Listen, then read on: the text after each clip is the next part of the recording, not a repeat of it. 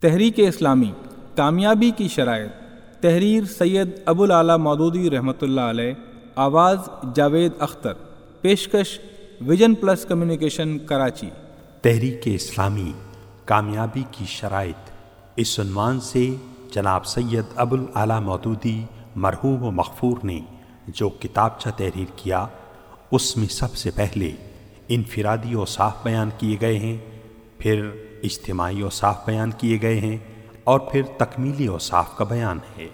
اس کے بعد ان انسانی عیوب کی نشاندہی کی گئی ہے جو اس تحریک کو نقصان پہنچانے کا سبب اور ذریعہ ہوتی ہیں اور اصلاح کی تجاویز بھی دی گئی ہیں اور آخر میں انسانی کمزوریوں کا بیان کیا گیا ہے۔ بسم اللہ الرحمن الرحیم۔ انفرادی اور صاف۔ اسلام کا صحیح فہم۔ انفرادی اور صاف میں سب سے پہلی چیز اسلام کا صحیح فہم ہے۔ جو آدمی اسلامی نظام زندگی کو برپا کرنا چاہتا ہو، اسے پہلے خود اس چیز کو اچھی طرح جاننا اور سمجھنا چاہیے جسے وہ برپا کرنا چاہتا ہے۔ اس غرض کے لیے اسلام کا محض اجمالی علم کافی نہیں ہے، بلکہ کم و بیش تفصیلی علم درکار ہے۔ اور اس کی کمی بیشی آدمی کی استطاعت پر موقوف ہے۔ یہ ضروری نہیں ہے کہ راہ کا ہر راہ رو اور اس تحریک کا ہر کارکن مفتی یا مشتحد ہو۔ لیکن یہ بہرحال ضروری ہے کہ ان میں سے ہر ایک اسلامی عقائد کو جاہلی افکار و اوہام سے اور اسلامی طرز عمل کو جاہلیت کے طور طریقوں سے ممیز کر کے جان لے۔ اور اس بات سے واقف ہو جائے کہ زندگی کے مختلف شعبوں میں اسلام نے انسان کو کیا رہنمائی دی ہے۔ اس علم و واقفیت کے بغیر نہ آدمی خود صحیح راہ پر چل سکتا ہے، نہ دوسروں کو راستہ دکھا سکتا ہے۔ عام کارکنوں کو یہ واقفیت اس حد تک ہونی چاہیے کہ وہ دیہاتی اور شہری عوام کو سیدھے سادھے طریقے سے دین سمجھا سکیں۔ لیکن عمدہ ذہنی صلاحیتیں رکھنے والے لوگوں کو اس میں اتنا درک بہم پہنچانا چاہیے کہ وہ ذہین طبقوں کو متاثر کر سکیں، تعلیم یافتہ لوگوں کے شکوک اور الجھنیں رفع کر سکیں۔ مخالفین کے اعتراضات کا مدلل اور اطمینان بخش جواب دے سکیں۔ زندگی کے مختلف نو مسائل کو اسلام کی روشنی میں حل کر سکیں۔ اسلامی نقطۂ نظر سے علوم و فنون کی تدوین جدید کر سکیں اور اسلام کی ازلی اور ابدی بنیادوں پر ایک نئی تہذیب اور نئے تمدن کی عمارت اٹھا سکیں۔ ان میں اتنی تنقیدی صلاحیت ہونی چاہیے کہ موجودہ زمانے کے نظام فکر و عمل میں سے سقیم اجزاء کو سلیم اجزاء سے الگ کر سکیں۔ اور ساتھ ساتھ اتنی تعمیری صلاحیت بھی ہونی چاہیے کہ جو کچھ توڑنے کے لائق ہے اسے توڑ کر ایک بہتر چیز اس کی جگہ بنا سکیں۔ اور جو کچھ رکھنے کے لائق ہے، اسے باقی رکھ کر ایک بہتر نظام میں اس کو استعمال کر سکیں۔ اسلام پر پختہ ایمان، علم و معرفت کے بعد دوسرا ضروری وصف جو اس مقصد کے لیے کام کرنے والوں میں ہونا چاہیے، وہ یہ ہے کہ جس دین پر وہ نظام زندگی کی تعمیر کرنا چاہتے ہیں وہ خود اس پر پختہ ایمان رکھتے ہوں۔ ان کا اپنا دل اس کے صحیح و برحق ہونے پر مطمئن ہو اور ان کا اپنا ذہن اس معاملے میں پوری طرح یکسو ہو جائے۔ شک اور تذبذب اور تردد لیے ہوئے کوئی شخص اس کام کو نہیں کر سکتا۔ دماغی الجھنے اور نظر و فکر کی پراگندگی لے کر یہ کام نہیں کیا جا سکتا۔ کوئی ایسا آدمی اس کام کے لیے موزوں نہیں ہو سکتا جس کا دل ڈاما ڈول ہو، جس کا ذہن یکسو نہ ہو، اور جسے خیال و عمل کی مختلف راہیں اپنی طرف کھینچ رہی ہوں یا کھینچ سکتی ہوں۔ یہ کام تو جسے بھی کرنا ہو، اسے قطعی طور پر اس بات کا یقین ہونا چاہیے کہ خدا ہے اور انہی صفات سے متصف، انہی اختیارات کا مالک۔ اور انہی حقوق کا مستحق ہے جو قرآن میں بیان ہوئے ہیں۔ راہ راست صرف ایک ہے اور وہ وہی ہے جو محمد صلی اللہ علیہ وسلم نے دکھائی ہے۔ ہر وہ چیز باطل ہے جو اس کے خلاف ہو یا اس سے موافقت نہ رکھتی ہو۔ جو خیال بھی کسی دوسرے نے پیش کیا ہے اور جو طریقہ بھی دوسرے نے نکالا ہے۔ اس کو جانچنے کی کسوٹی صرف ایک ہے، اور وہ ہے اللہ کی کتاب اور اس کے رسول صلی اللہ علیہ وسلم کی سنت۔ اس کسوٹی پر جو کھرا اترے وہ کھرا ہے، اور جو کھوٹا اترے وہ کھوٹا ہے۔ اسلامی نظام زندگی کی تعمیر کے لیے ان حقیقتوں پر پختہ یقین اور دل کا پورا اطمینان درکار ہے۔ دماغ کی کامل یکسوئی درکار ہے۔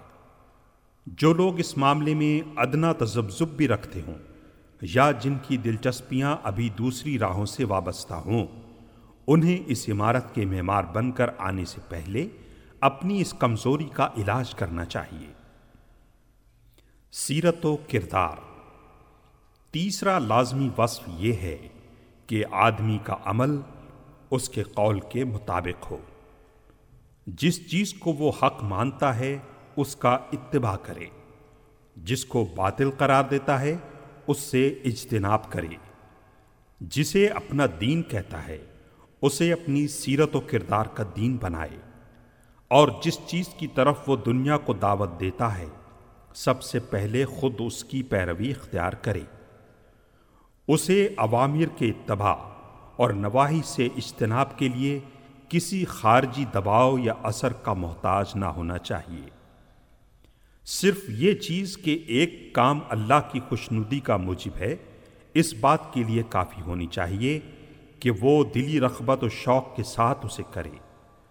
اور صرف یہ بات کہ ایک کام اللہ کے ہاں ناپسندیدہ ہے، اس حد تک مؤثر ہونی چاہیے کہ وہ اس سے رک جائے۔ اس کی یہ کیفیت صرف معمولی حالات ہی میں نہیں ہونی چاہیے۔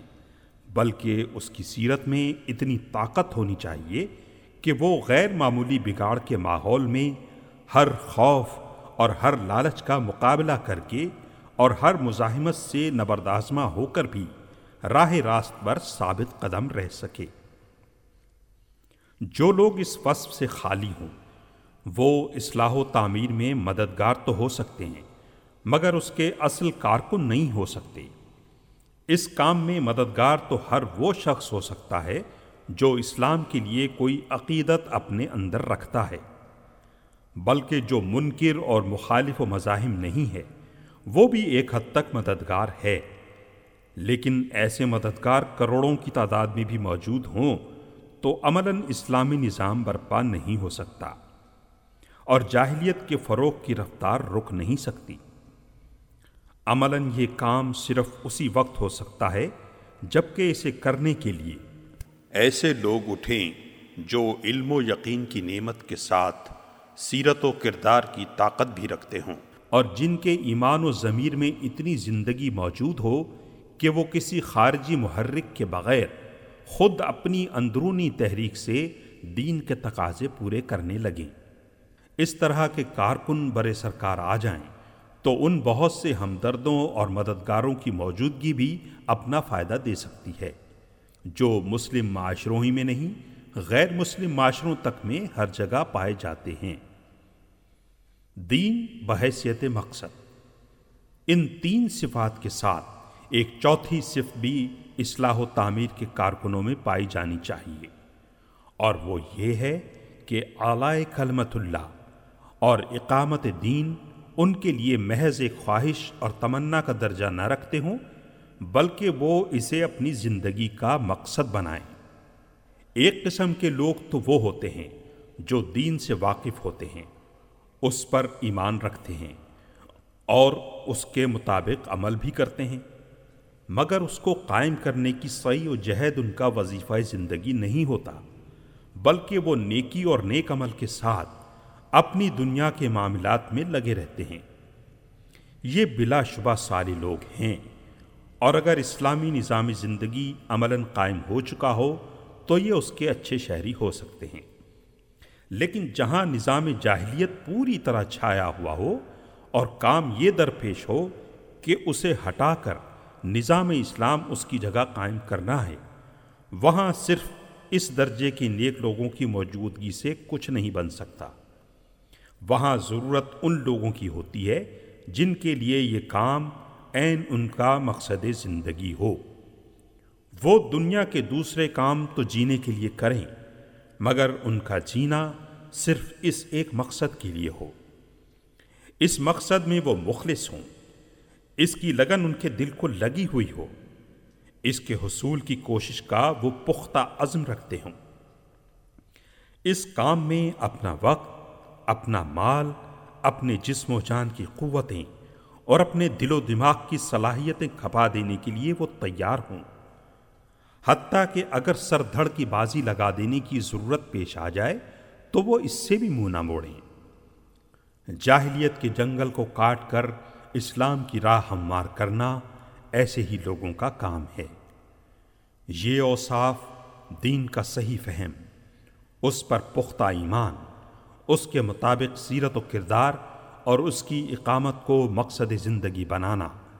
وہ بنیادی اوصاف ہیں جو فردن فردن ان تمام لوگوں میں موجود ہونا چاہیے جو اسلامی نظام زندگی کی تعمیر کے لیے کچھ کرنا چاہتے ہوں۔ ان کی اہمیت یہ ہے کہ اگر ان اوصاف کے حامل افراد بہم نہ پہنچے تو اس کام کا سرے سے تصور ہی نہیں کیا جا سکتا۔ اب یہ کہنے کی کوئی حاجت نہیں ہے کہ اس طرح کے افراد کا اگر وہ فی الواقعی کچھ کرنا چاہتے ہوں، مل کر ایک جماعت کی صورت میں کام کرنا بہرحال ضروری ہے۔ قطع نظر اس کے کہ وہ کس جماعت میں ملیں اور کس نام سے کام کریں۔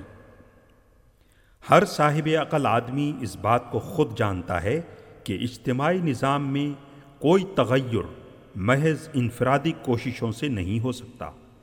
اس کے لیے بکھری ہوئی کوششیں نہیں بلکہ سمٹی ہوئی مسائی درکار ہوتی ہیں۔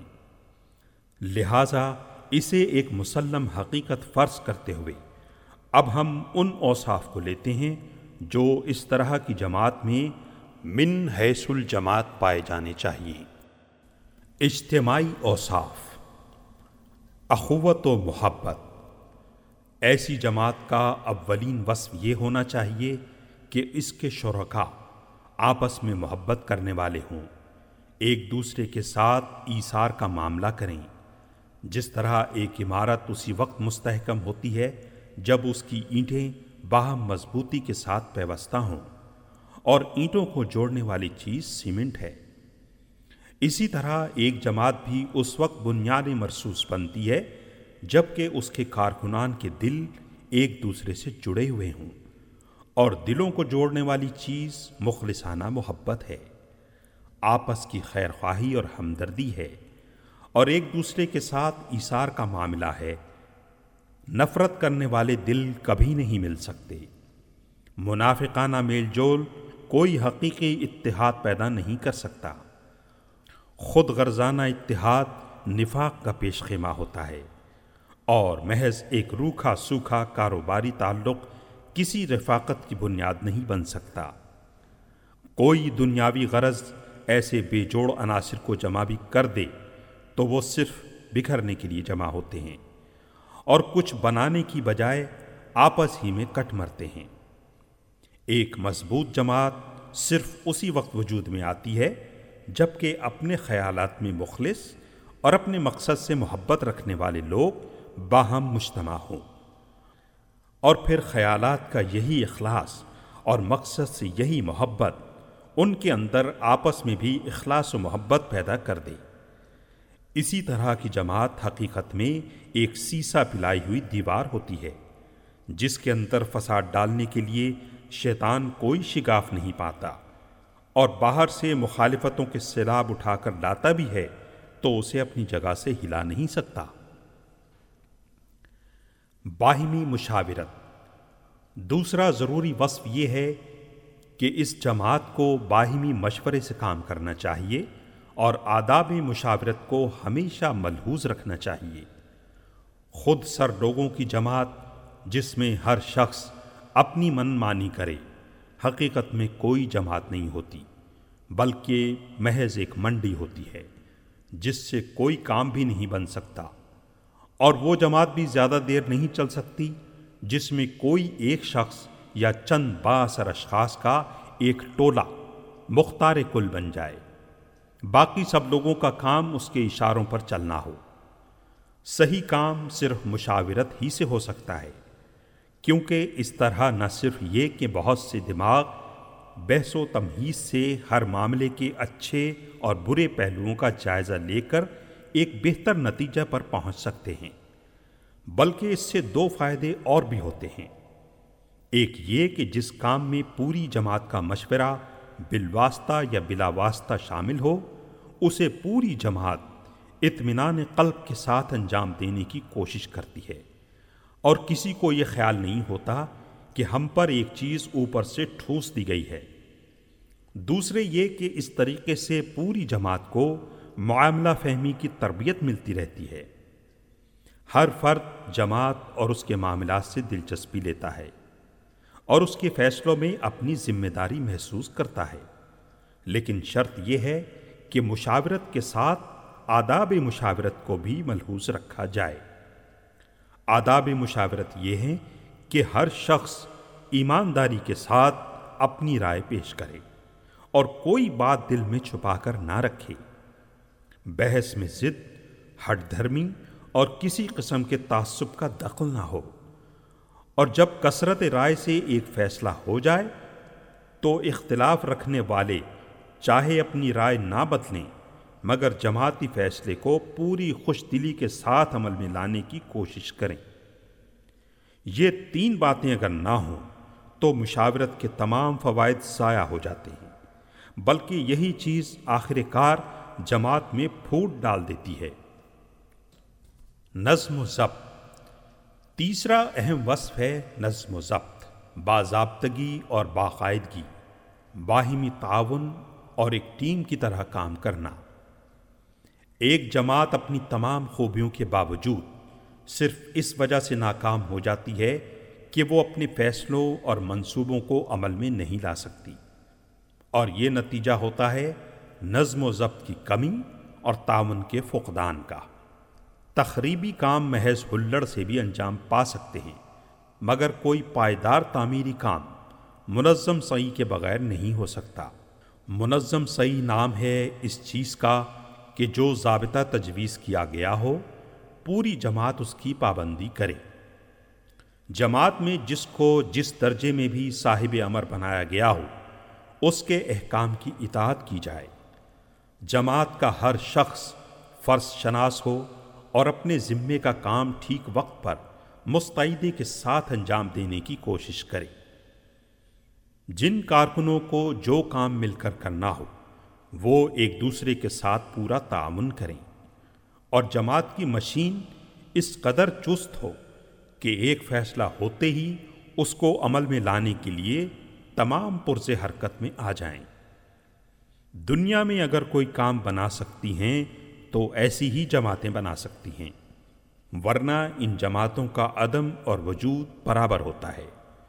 جنہوں نے پرزے تو فراہم کر لیے ہوں، مگر ان کے جوڑنے اور کس کر مشین کی طرح باقاعدہ چلانے کا کوئی انتظام نہ کیا ہو۔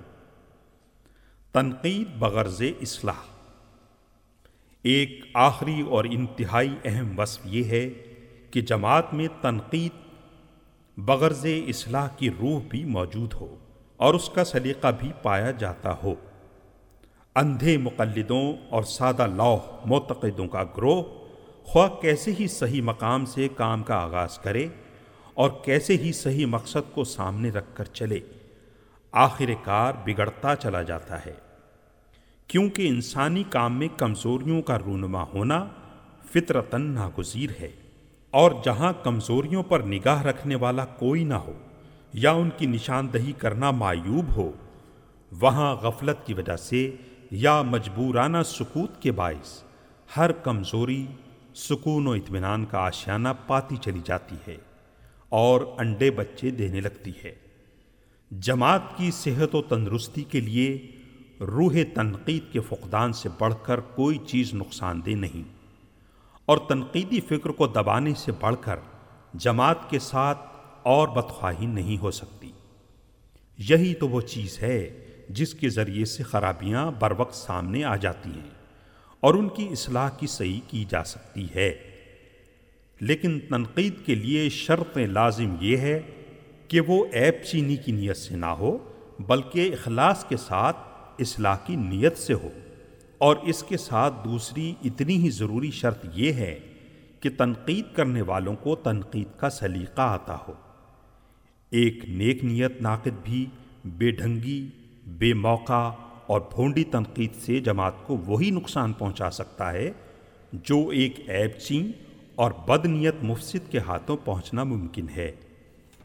تکمیلی اوصاف۔ اب تک یہ بتایا جا چکا ہے کہ معاشرے کی اصلاح اور اسلامی نظام زندگی کی تعمیر کا جو کام اب درپیش ہے، اس کے لیے کن صفات کے حامل افراد درکار ہیں؟ اور ان افراد کی اجتماعی تنظیم میں کن اوصاف کا پایا جانا ضروری ہے؟ اس سلسلے میں اب تک جن امور کا ذکر کیا گیا ہے، ان کی حیثیت دراصل محض ابتدائی اور بنیادی اوصاف کی ہے۔ جس طرح ایک کاروبار کی ابتدا کرنے کے لیے کم سے کم سرمایہ درکار ہوتا ہے، جس کے بغیر اسے شروع ہی نہیں کیا جا سکتا۔ اسی طرح اس کام کے لیے یہ کم سے کم اخلاقی سرمایہ ہے، جو آغاز ہی میں موجود ہونا چاہیے۔ ورنہ اس کا حوصلہ کرنا ہی فضول ہے۔ ظاہر ہے کہ ایسے افراد کے ہاتھوں کسی اسلامی نظام کے قیام کا خیال بھی نہیں کیا جا سکتا جو اسلام کو جانتے ہی نہ ہوں۔ یا اس کے بارے میں خود اپنے اندر ہی قلبی اطمینان اور ذہنی یکسوئی نہ رکھتے ہوں۔ یا اس کو خود اپنے اخلاق و کردار اور اپنی عملی زندگی کا دین بنانے سے قاصر ہوں۔ یا اس کی صحیح کو انہوں نے اپنا مقصود ہی نہ ٹھہرایا ہو۔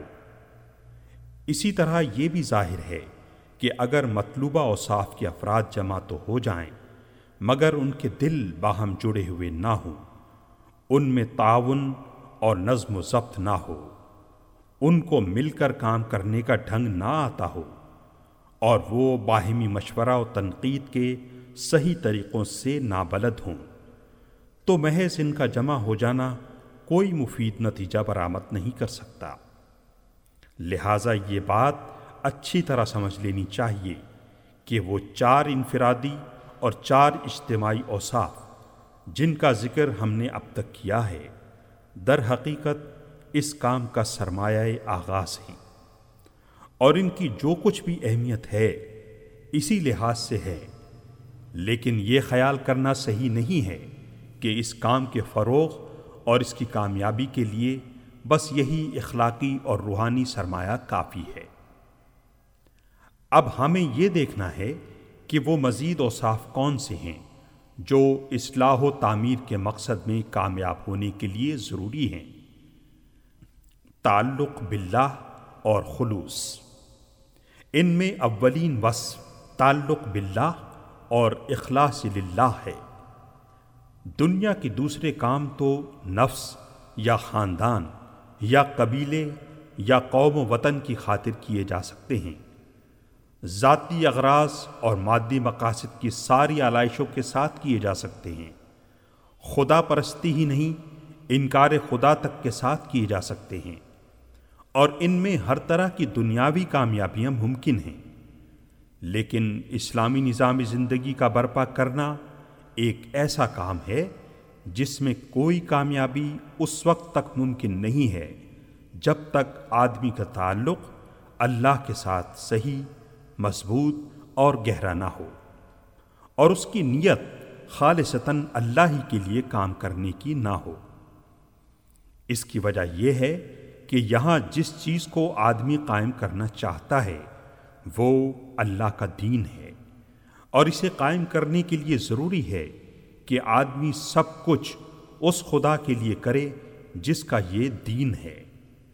اسی کی رضا اس کام میں مطلوب ہونی چاہیے۔ اسی کی محبت اس کے لیے واحد محرک ہونی چاہیے۔ اسی کی تائید و نصرت پر کلی اعتماد ہونا چاہیے۔ اسی سے اجر کی ساری امیدیں وابستہ ہونی چاہیے۔ اسی کی ہدایات اور اسی کے امر و نوحی کا اتباع ہونا چاہیے۔ اور اسی کی پکڑ کا خوف دل پر چھایا رہنا چاہیے۔ اس کے سوا جس خوف، جس لالچ اور جس محبت اور جس اتباع و اطاعت کی آمیزش بھی ہوگی اور جو دوسری غرض بھی اس کام میں شامل ہو جائے گی، وہ راہ راست سے قدم ہٹا دے گی۔ اور اس کے نتیجے میں اور جو کچھ بھی قائم ہو جائے، بہرحال اللہ کا دین قائم نہ ہو سکے گا۔ فکر آخرت۔ اسی سے قریب تر تعلق رکھنے والا دوسرا وصف فکر آخرت ہے۔ مومن کے کام کرنے کی جگہ اگرچہ دنیا ہے اور جو کچھ اسے کرنا ہے یہی کرنا ہے۔ مگر وہ کام اس دنیا کے لیے نہیں کرتا، بلکہ آخرت کے لیے کرتا ہے۔ اور اس کا مطمع نظر دنیاوی نتائج نہیں، بلکہ اخروی نتائج ہوتے ہیں۔ اسے ہر وہ کام کرنا چاہیے جو آخرت میں نافع ہے۔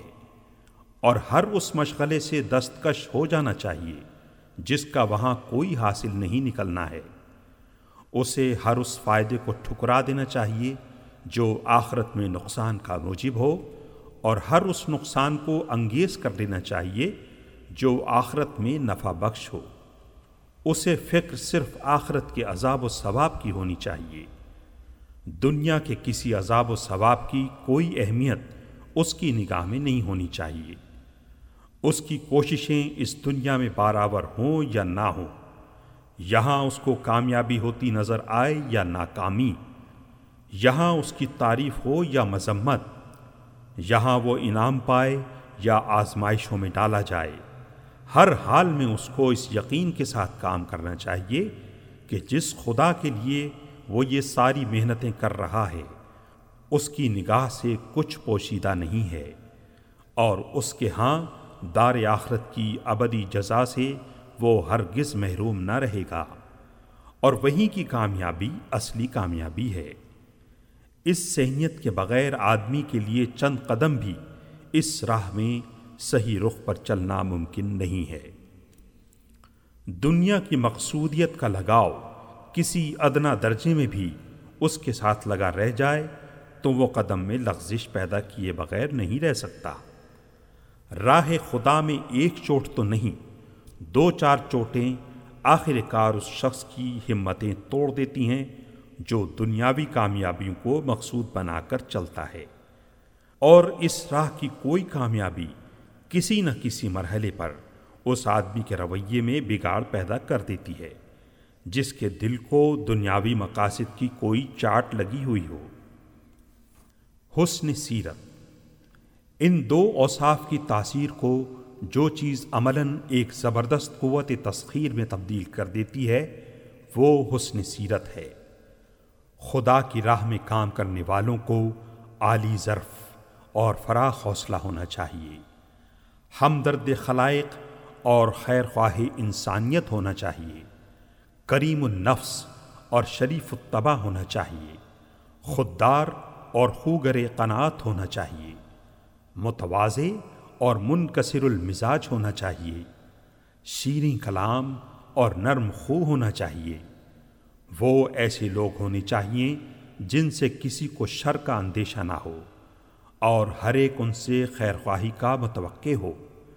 جو اپنے حق سے کم پر راضی ہوں اور دوسروں کو ان کے حق سے زیادہ دینے پر تیار ہو۔ جو برائی کا جواب بھلائی سے دیں یا کم از کم برائی سے نہ دیں۔ جو اپنے عیوب کے موترف اور دوسروں کی بھلائی کے قدردان ہوں جو اتنا بڑا دل رکھتے ہوں کہ لوگوں کی کمزوریوں سے چشم پوشی کر سکیں، قصوروں کو معاف کر سکیں، زیادتیوں سے درگزر کر سکیں اور اپنی ذات کے لیے کسی سے انتقام نہ لیں۔ جو خدمت لے کر نہیں، خدمت کر کے خوش ہوتے ہوں۔ اپنی غرض کے لیے نہیں، دوسروں کی بھلائی کے لیے کام کریں۔ جو ہر تعریف سے بے نیاز اور ہر مذمت سے بے پرواہ ہو کر اپنا فرض انجام دیں۔ اور اللہ کے سوا کسی کے اجر پر نگاہ نہ رکھیں۔ جو طاقت سے دبائے نہ جا سکیں، دولت سے خریدے نہ جا سکیں۔ مگر حق اور راستی کے آگے بلا تعمل سر جھکا دیں جن کے دشمن بھی ان پر بھروسہ رکھتے ہوں کہ کسی حال میں ان سے شرافت و دیانت اور انصاف کے خلاف کوئی حرکت سرزد نہیں ہو سکتی۔ یہ دلوں کو موہ لینے والے اوصاف ہیں۔ ان کی کاٹ تلوار کی کاٹ سے بڑھ کر اور ان کا سرمایہ سیم و زر کی دولت سے گراں تر ہے۔ کسی فرد کو یہ اخلاق میسر ہوں تو وہ اپنی گرد و پیش کی آبادی کو مسخر کر لیتا ہے۔ لیکن اگر کوئی جماعت ان اوصاف کی حامل اور ان سے متصف ہو اور پھر وہ کسی مقصد عظیم کے لیے منظم صحیح بھی کر رہی ہو تو ملک کے ملک اس کے آگے مسخر ہوتے چلے جاتے ہیں۔ حتیٰ کہ دنیا کی کوئی طاقت اس کو شکست دینے میں کامیاب نہیں ہو سکتی۔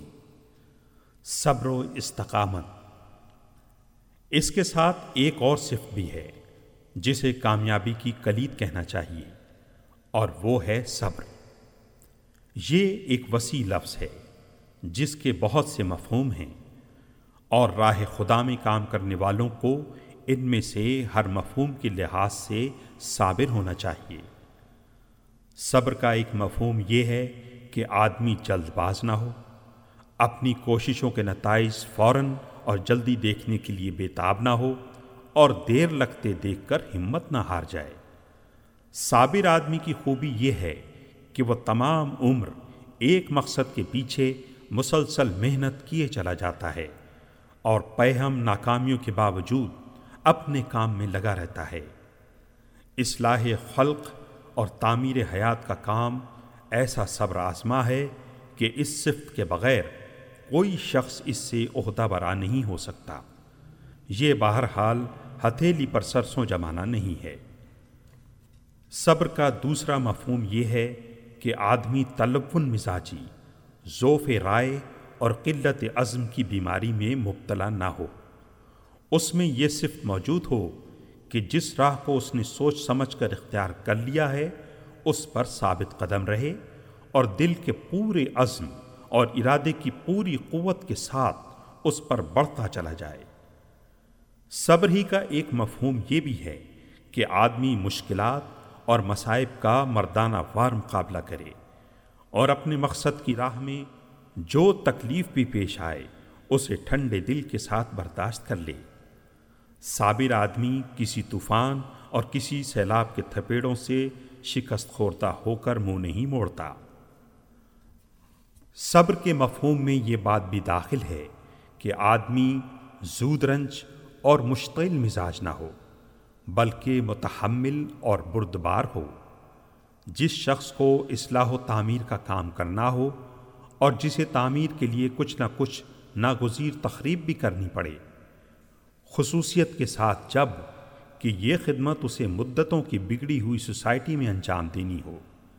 اگر وہ اتنی طاقت نہیں رکھتا کہ گالیاں کھا کر ہنس دے، تانے سن کر ٹال دے، الزام اور بہتان اور جھوٹے پروپگنڈے کو یکسر نظر انداز کر کے سکون اور جمعیت خاطر کے ساتھ اپنا کام کرتا رہے، تو بہتر یہی ہے کہ اس راہ میں قدم ہی نہ رکھے۔ اس لیے کہ یہ کانٹوں بھری راہ ہے۔ اس کا ہر کانٹا یہ عزم کیے بیٹھا ہے کہ آدمی اور جس طرف بھی جائے مگر اس سمت میں ایک انچ بھی نہ بڑھنے دیا جائے گا۔ اس حالت میں جو شخص ہر کانٹے سے الجھنے لگے، وہ کیا پیش قدمی کرے گا؟ یہاں تو ایسے لوگوں کی ضرورت ہے جن کے دامن سے اگر کوئی کانٹا الجھ جائے، تو وہ دامن کا وہ حصہ پھاڑ کر پھینک دیں، مگر ایک لمحے کے لیے بھی اپنی راہ کھوٹی نہ کریں۔ یہ صبر صرف مخالفوں کے مقابلے میں درکار نہیں بلکہ بسا اوقات اس راہ کے راہرو کو خود اپنے ساتھیوں سے بھی تلخ اور ناگوار باتوں سے سابقہ پیش آ جاتا ہے۔ اور ان کے معاملے میں اگر وہ حلم و تحمل سے کام نہ لے، تو پورے قافلے کی راہ مار سکتا ہے۔ صبر اس چیز کا نام بھی ہے کہ آدمی ہر خوف اور ہر لالچ کے مقابلے میں راہ راست پر جمع رہے۔ شیطان کی ساری ترغیبات اور نفس کی تمام خواہشات کے الرقم اپنا فرض بجا لائے، حرام سے پرہیز کرے اور حدود اللہ پر قائم رہے۔ گناہ کی ساری لذتوں اور منفعتوں کو ٹھکرا دے۔ اور نیکی اور راستی کے ہر نقصان اور اس کی بدولت حاصل ہونے والی ہر محرومی کو انگیز کر جائے۔ اپنی آنکھوں سے دنیا پرستوں کی رونق حیات دیکھے۔ اور اس پر ریجھنا تو درکنار۔ دل میں ادناسی حسرت بھی راہ نہ دے۔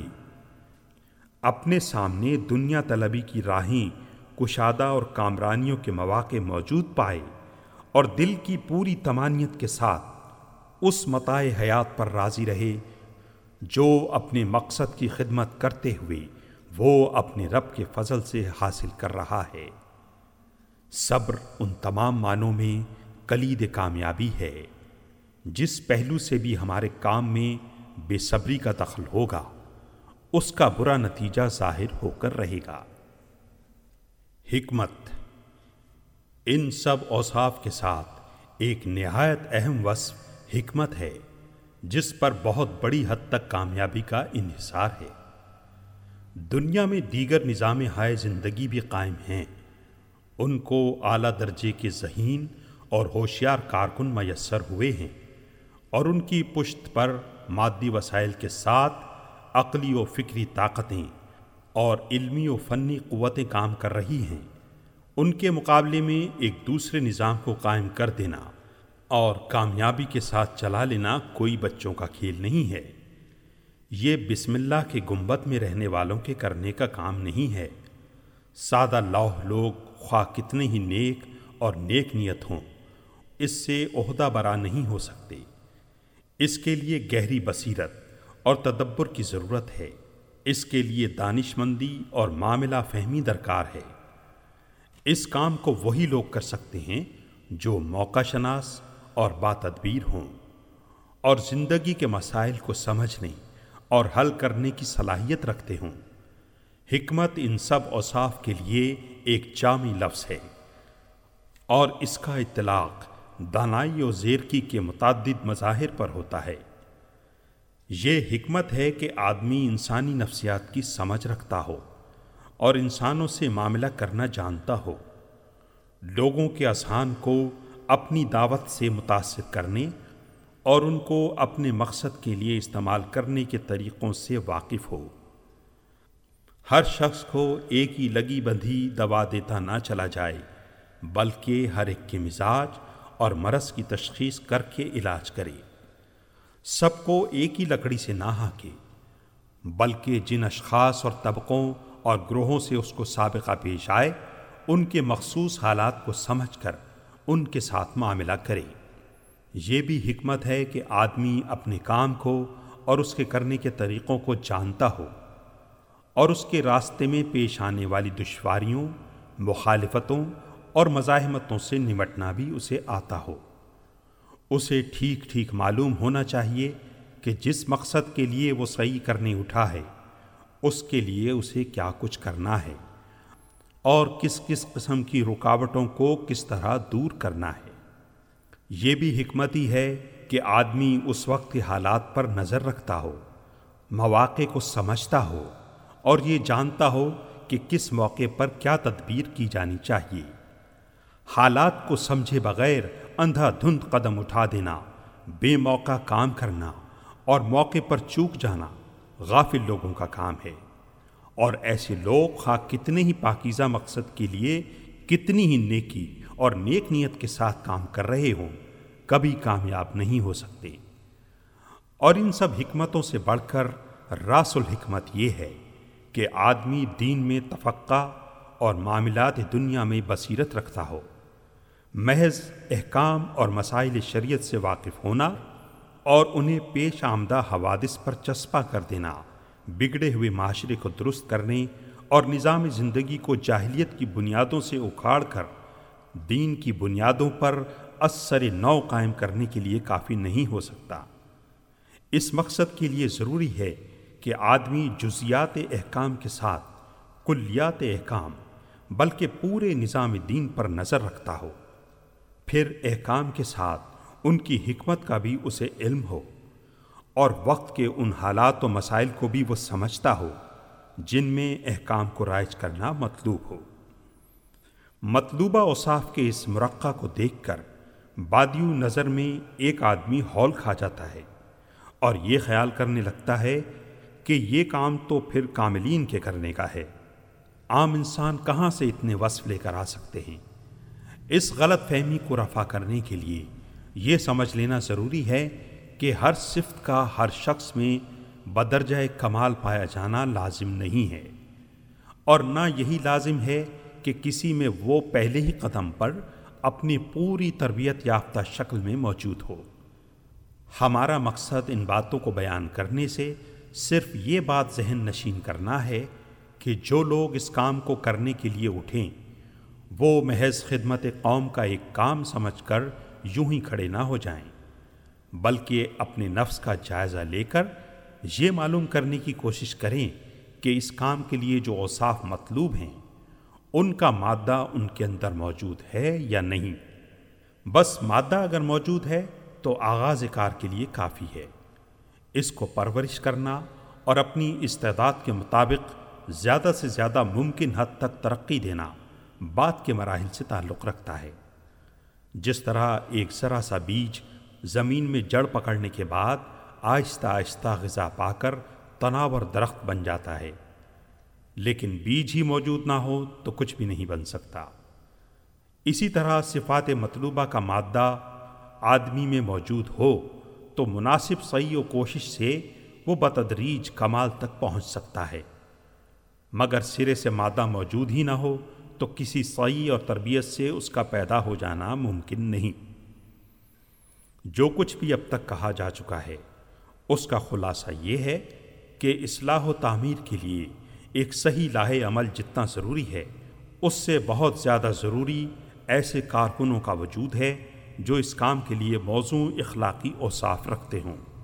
کیونکہ آخر کار جس چیز کو معاشرے سے نبرد آزما اور اقامت دین کی آزمائشوں سے دو چار ہونا ہے، وہ کسی لاہ عمل کی دفات نہیں، بلکہ ان لوگوں کی اجتماعی و انفرادی سیرت ہے جو میدان عمل میں کام کرنے کے لیے آگے بڑھیں۔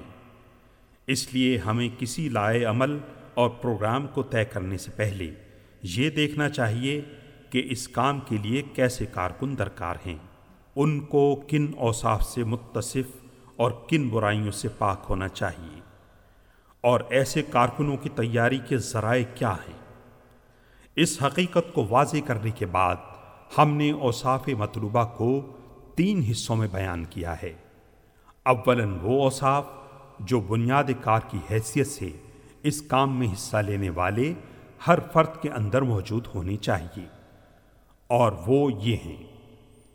نمبر ایک، دین کا صحیح فہم۔ نمبر دو، اس پر پختہ ایمان. نمبر تین، اس کے مطابق سیرت و کردار. اور نمبر چار، اس کی اقامت کو مقصد زندگی بنانا. ثانین وہ اوصاف ہیں جو اس خدمت کے لیے اٹھنے والی جماعت میں پائے جانے چاہیے. اور وہ یہ ہیں نمبر ایک، باہمی محبت، حسن زن اخلاص، ہمدردی و خیر خواہی ایک دوسرے کے لیے ایثار۔ نمبر دو، آپس کے مشورے سے کام کرنا اور مشاورت کے اسلامی آداب کو ملحوظ رکھنا۔ نمبر تین، نظم و ضبط و باقاعدگی، تعاون اور ٹیم اسپرٹ۔ نمبر چار، تنقید بغرض اصلاح، جو سلیقے اور معقول طریقے سے ہو، جس سے جماعت کے اندر رونما ہونے والی خامیوں کا ہر وقت تدارک ہو سکے، نہ کہ خرابیوں میں الٹا اضافہ ہو۔ سالسن وہ اوصاف جو اقامت دین کی جد و جہد کو صحیح خطوط پر چلانے اور کامیابی کی منزل تک پہنچانے کے لیے ناگزیر ہیں۔ یعنی نمبر ایک، اللہ کے ساتھ گہرا تعلق اور اسی کی رضا کے لیے کام کرنا۔ نمبر دو، آخرت کی باس پرس کو یاد رکھنا اور اجر آخرت کے سوا کسی دوسری چیز پر نگاہ نہ رکھنا۔ نمبر تین، حسن اخلاق، نمبر چار، صبر، اور نمبر پانچ، حکمت۔ اب ہمیں یہ دکھانا ہے کہ وہ بڑی بڑی برائیاں کیا ہیں جن سے اس مقصد عظیم کے خادموں کو پاک ہونا چاہیے۔ بدترین انسانی عیوب اور اصلاحی تدابیر۔ کبر و غرور۔ اولین اور بدترین عیب۔ جو ہر بھلائی کی جڑ کاٹ دیتا ہے۔ کبر و فخر، غرور، خود پسندی اور تعلی ہے۔ یہ ایک سراسر شیطانی جذبہ ہے، جو شیطانی کاموں کے لیے ہی موزوں ہو سکتا ہے۔ خیر کا کوئی کام اس کے ساتھ نہیں کیا جا سکتا۔ اس لیے کہ بڑائی صرف اللہ تعالیٰ کے لیے ہے۔ بندوں میں بڑائی کا گھمنڈ ایک جھوٹ کے سوا کچھ نہیں۔ جو شخص یا گروہ اس جھوٹے پندار میں مبتلا ہو، وہ اللہ کی ہر تائید سے محروم ہو جاتا ہے۔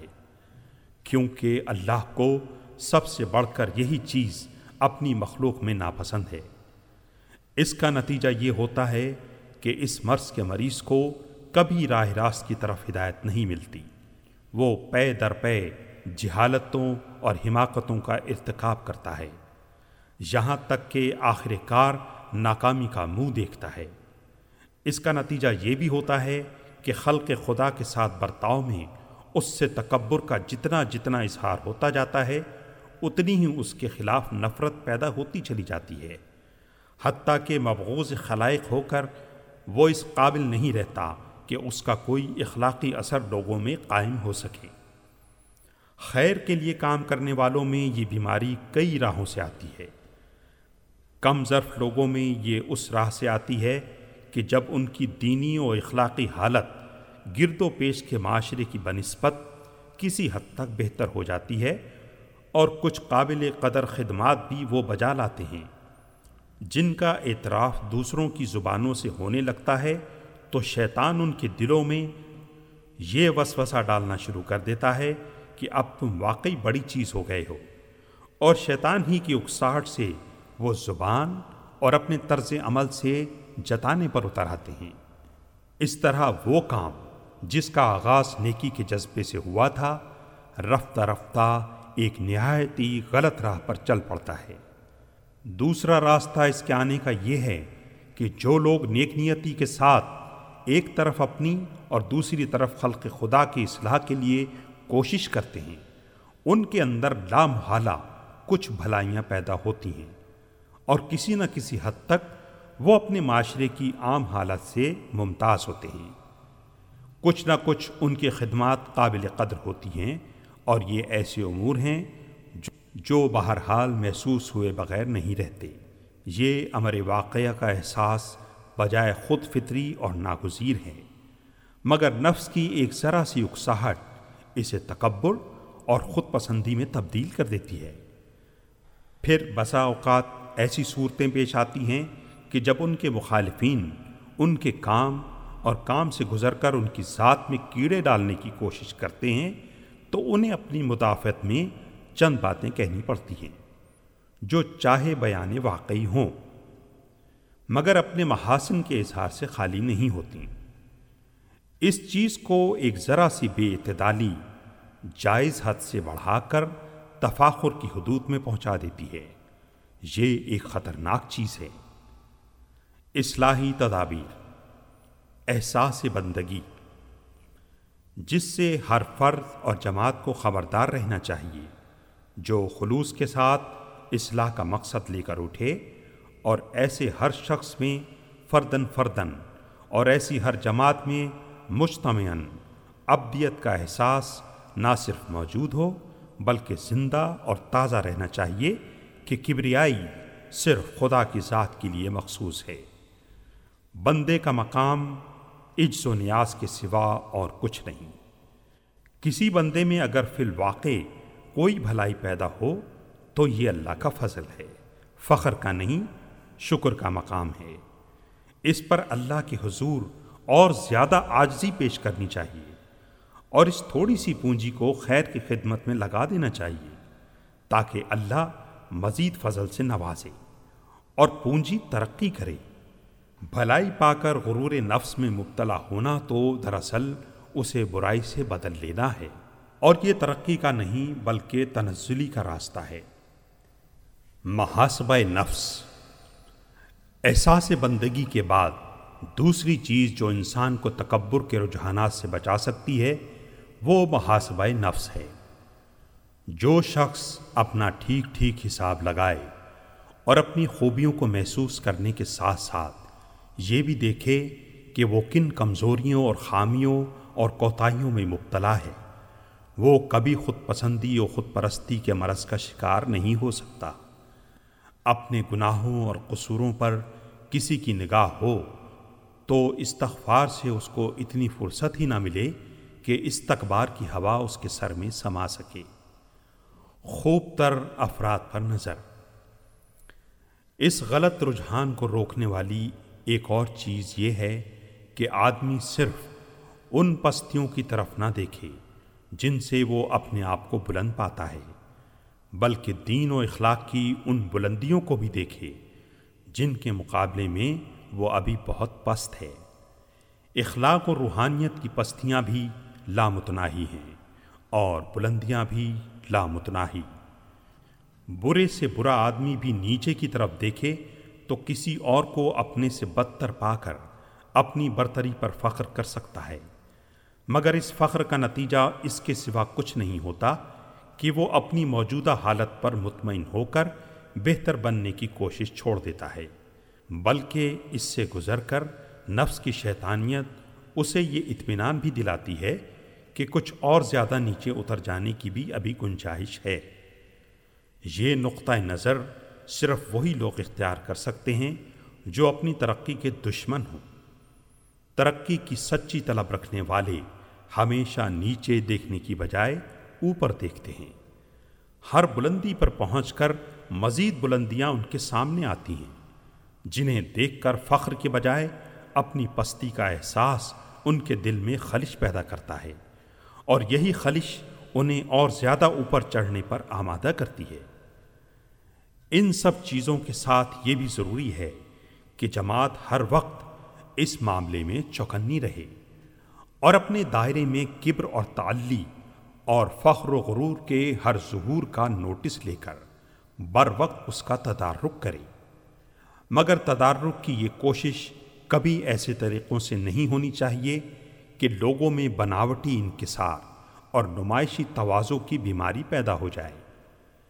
کبر کی اس سے بدترین کوئی قسم نہیں، جس کے ساتھ عجز و انکسار کا پردہ ڈالا گیا ہو۔ نمود و نمائش۔ دوسرا بڑا عیب جو خیر کی جڑوں کو کھا جانے میں کبر سے کسی طرح کم نہیں، یہ ہے کہ کوئی شخص بھلائی کا کام نمود و نمائش کے لیے کرے۔ اور اس کام میں اسے خلق کی تحسین حاصل کرنے کی فکر یا اس کی پرواہ ہو۔ یہ چیز صرف خلوص ہی کی نہیں، حقیقت میں ایمان کی بھی ضد ہے۔ اور اسی بنا پر اسے چھپا ہوا شرک قرار دیا گیا ہے۔ خدا اور آخرت پر ایمان کا لازمی تقاضا یہ ہے کہ انسان صرف خدا کی رضا کے لیے کام کرے۔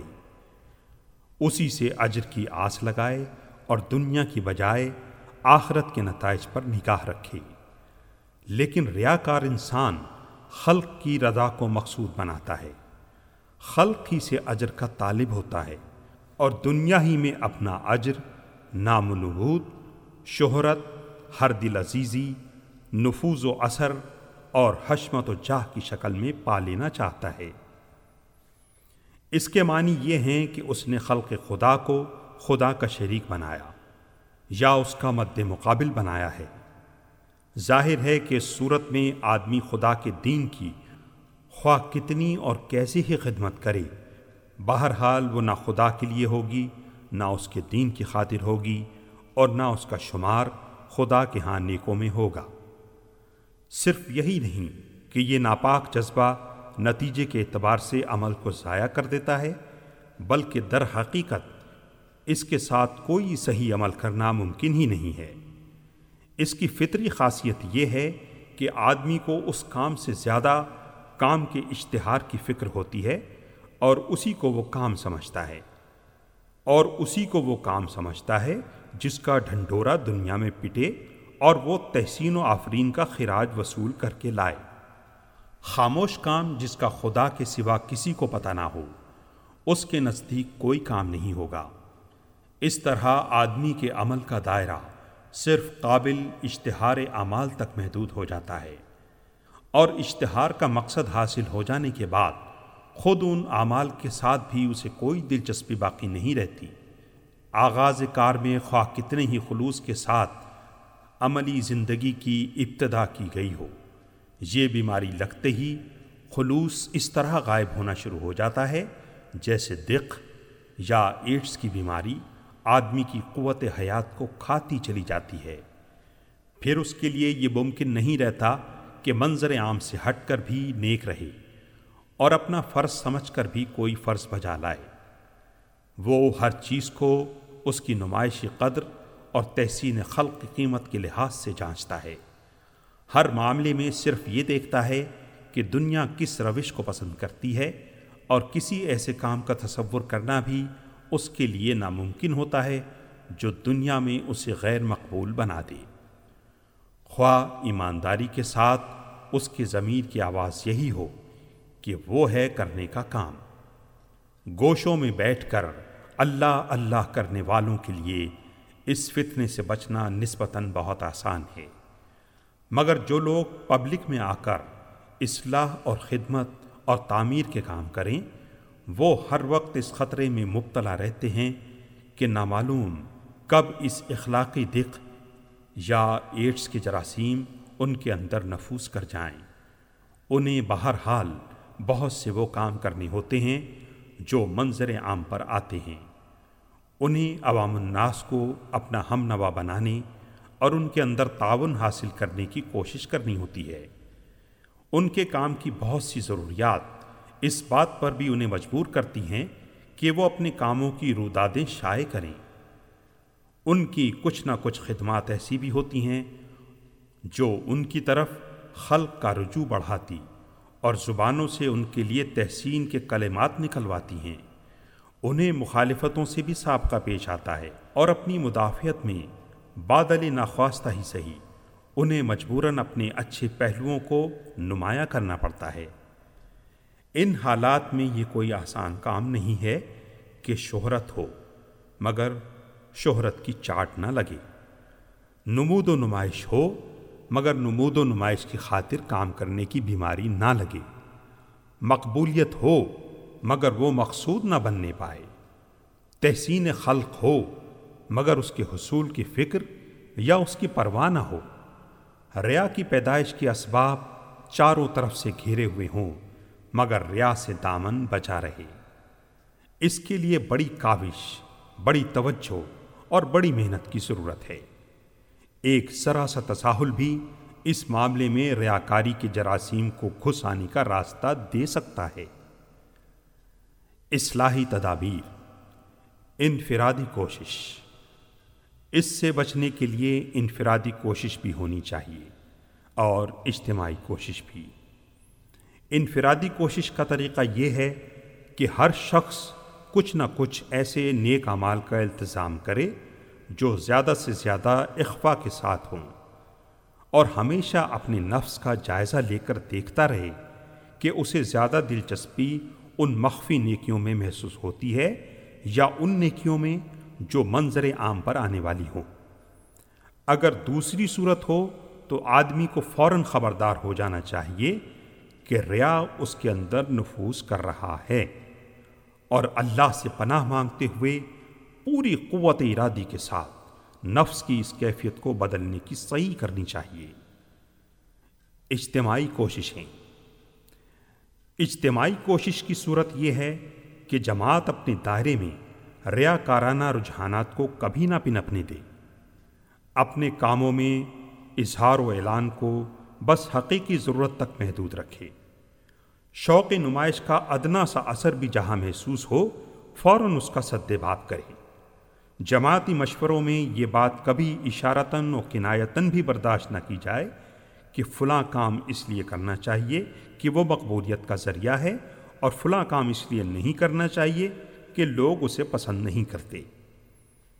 جماعت کا داخلی ماحول ایسا ہونا چاہیے کہ وہ لوگوں کی تعریف ہر دو سے بے نیاز ہو کر کام کرنے کی ذہنیت پیدا کرے اور اس ذہنیت کی پرورش نہ کرے جو مذمت سے دل شکستہ ہو اور تعریف سے غذا پائے۔ اس کے باوجود اگر کچھ افراد جماعت میں ایسے پائے جائیں جن میں ریا کی بھو محسوس ہو، تو ان کی ہمت افزائی کرنے کی بجائے ان کے علاج کی فکر کی جانی چاہیے۔ نیت کا کھوٹ۔ تیسرا بنیادی عیب نیت کا کھوٹ ہے، جس پر کسی خیر کی عمارت قائم نہیں ہو سکتی۔ خیر کا کام صرف اس خالص نیت سے ہی ہو سکتا ہے کہ دنیا میں بھلائی پھیلے اور ہم اس کے لیے صحیح کر کے اللہ کے ہاں سرخ روح ہوں۔ اس نیت کے ساتھ اپنی کوئی ذاتی یا گروہی غرض شامل نہ ہونی چاہیے۔ اپنا کوئی دنیاوی مفاد پیش نظر نہ ہونا چاہیے۔ حتیٰ کہ کسی تعویل کے ساتھ بھی اس مقصد خیر کے ساتھ اپنے لیے کسی منفیت کی طلب یا امید کی لاگ لگی نہ رہنی چاہیے۔ ایسا آلودہ عمل نہ صرف یہ کہ اللہ کے ہاں آدمی کے اجر کو ضائع کر دے گا، بلکہ دنیا میں بھی اس آلودگی کو لیے ہوئے کوئی صحیح کام نہ ہو سکے گا۔ اصلاحی تدابیر تسکیہ قلب و روح۔ نیت کی خرابی لا محالہ کردار پر اثر انداز ہوگی اور کردار کی خرابی کے ساتھ اس جد و جہد میں کامیاب ہونا ممکن نہیں ہے، جس کا اصل مقصود برائی کو مٹا کر بھلائی کو قائم کرنا ہے۔ یہاں پھر وہی مشکل پیش آتی ہے، جس کی طرف ہم اشارہ کر چکے ہیں۔ جزوی بھلائیوں کے لیے کام کرنے کی صورت میں نیت کو اس کھوٹ سے پاک رکھنا کچھ دشوار نہیں ہے۔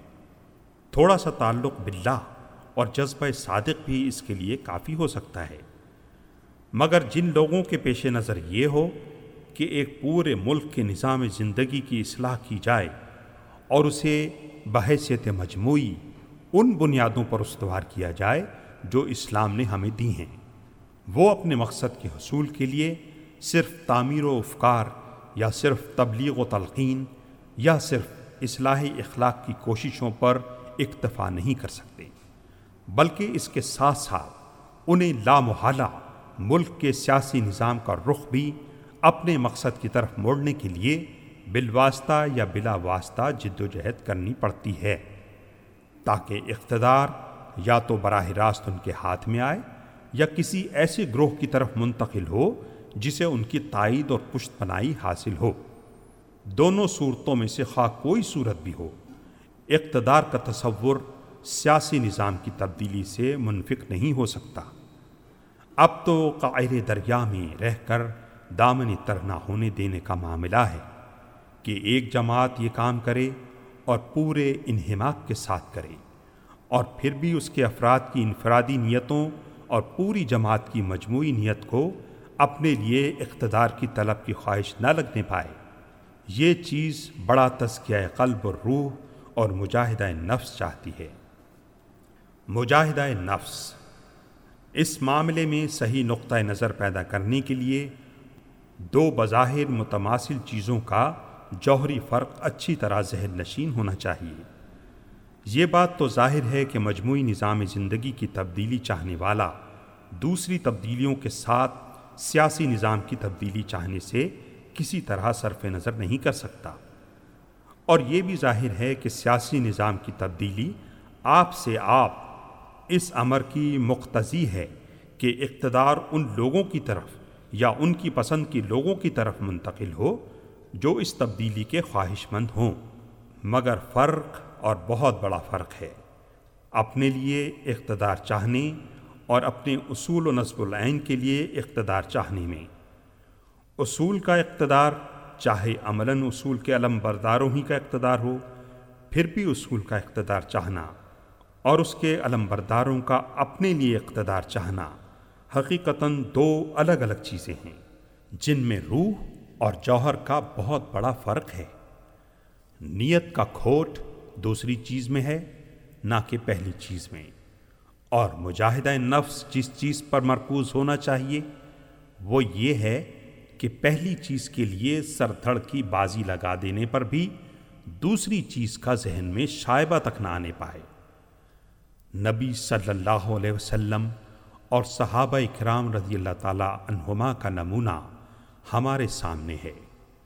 انہوں نے مجموعی نظام زندگی کو بدل کر اسلام کے اصولوں پر قائم کرنے کی جد و جہد کی۔ یہ چیز سیاسی غلبہ و اقتدار کی بھی متقاضی تھی، کیونکہ دین کو پوری طرح غالب کر دینا اس کے بغیر ممکن نہ تھا۔ اور عملاً اس جد و جہد کے نتیجے میں اقتدار ان کے ہاتھوں میں آیا بھی، لیکن اس کے باوجود کوئی ایماندار آدمی یہ شبہ تک نہیں کر سکتا کہ ان کی جد و جہد کا مقصود اپنا اقتدار تھا۔ دوسری طرف اپنے اقتدار کے طالبوں سے تاریخ بھری پڑی ہے اور تاریخ میں ان کو ڈھونڈنے کی کیا ضرورت ہے؟ ہماری آنکھوں کے سامنے وہ دنیا میں موجود ہیں۔ عملاً اقتدار پانے کو اگر ایک واقعہ کی حیثیت سے لیا جائے تو دونوں گروہوں میں کوئی فرق نہیں۔ لیکن نیت کے لحاظ سے دونوں میں عظیم الشان فرق ہے۔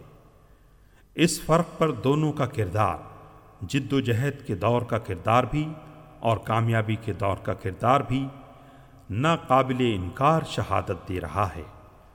جو لوگ صدق دل سے اصول اسلام کے مطابق نظام زندگی کا ہمہ گیر اقتدار چاہتے ہیں، انہیں فردن فردن بھی اس فرق کو ٹھیک ٹھیک سمجھ کر اپنی نیت درست رکھنی چاہیے اور ان کی جماعت کو مجموعی طور پر اس امر کی کوشش کرنی چاہیے کہ اپنا اقتدار چاہنے کی نیت کسی شکل میں بھی اس کے دائرے میں جگہ نہ پا سکے۔ انسانی کمزوریاں۔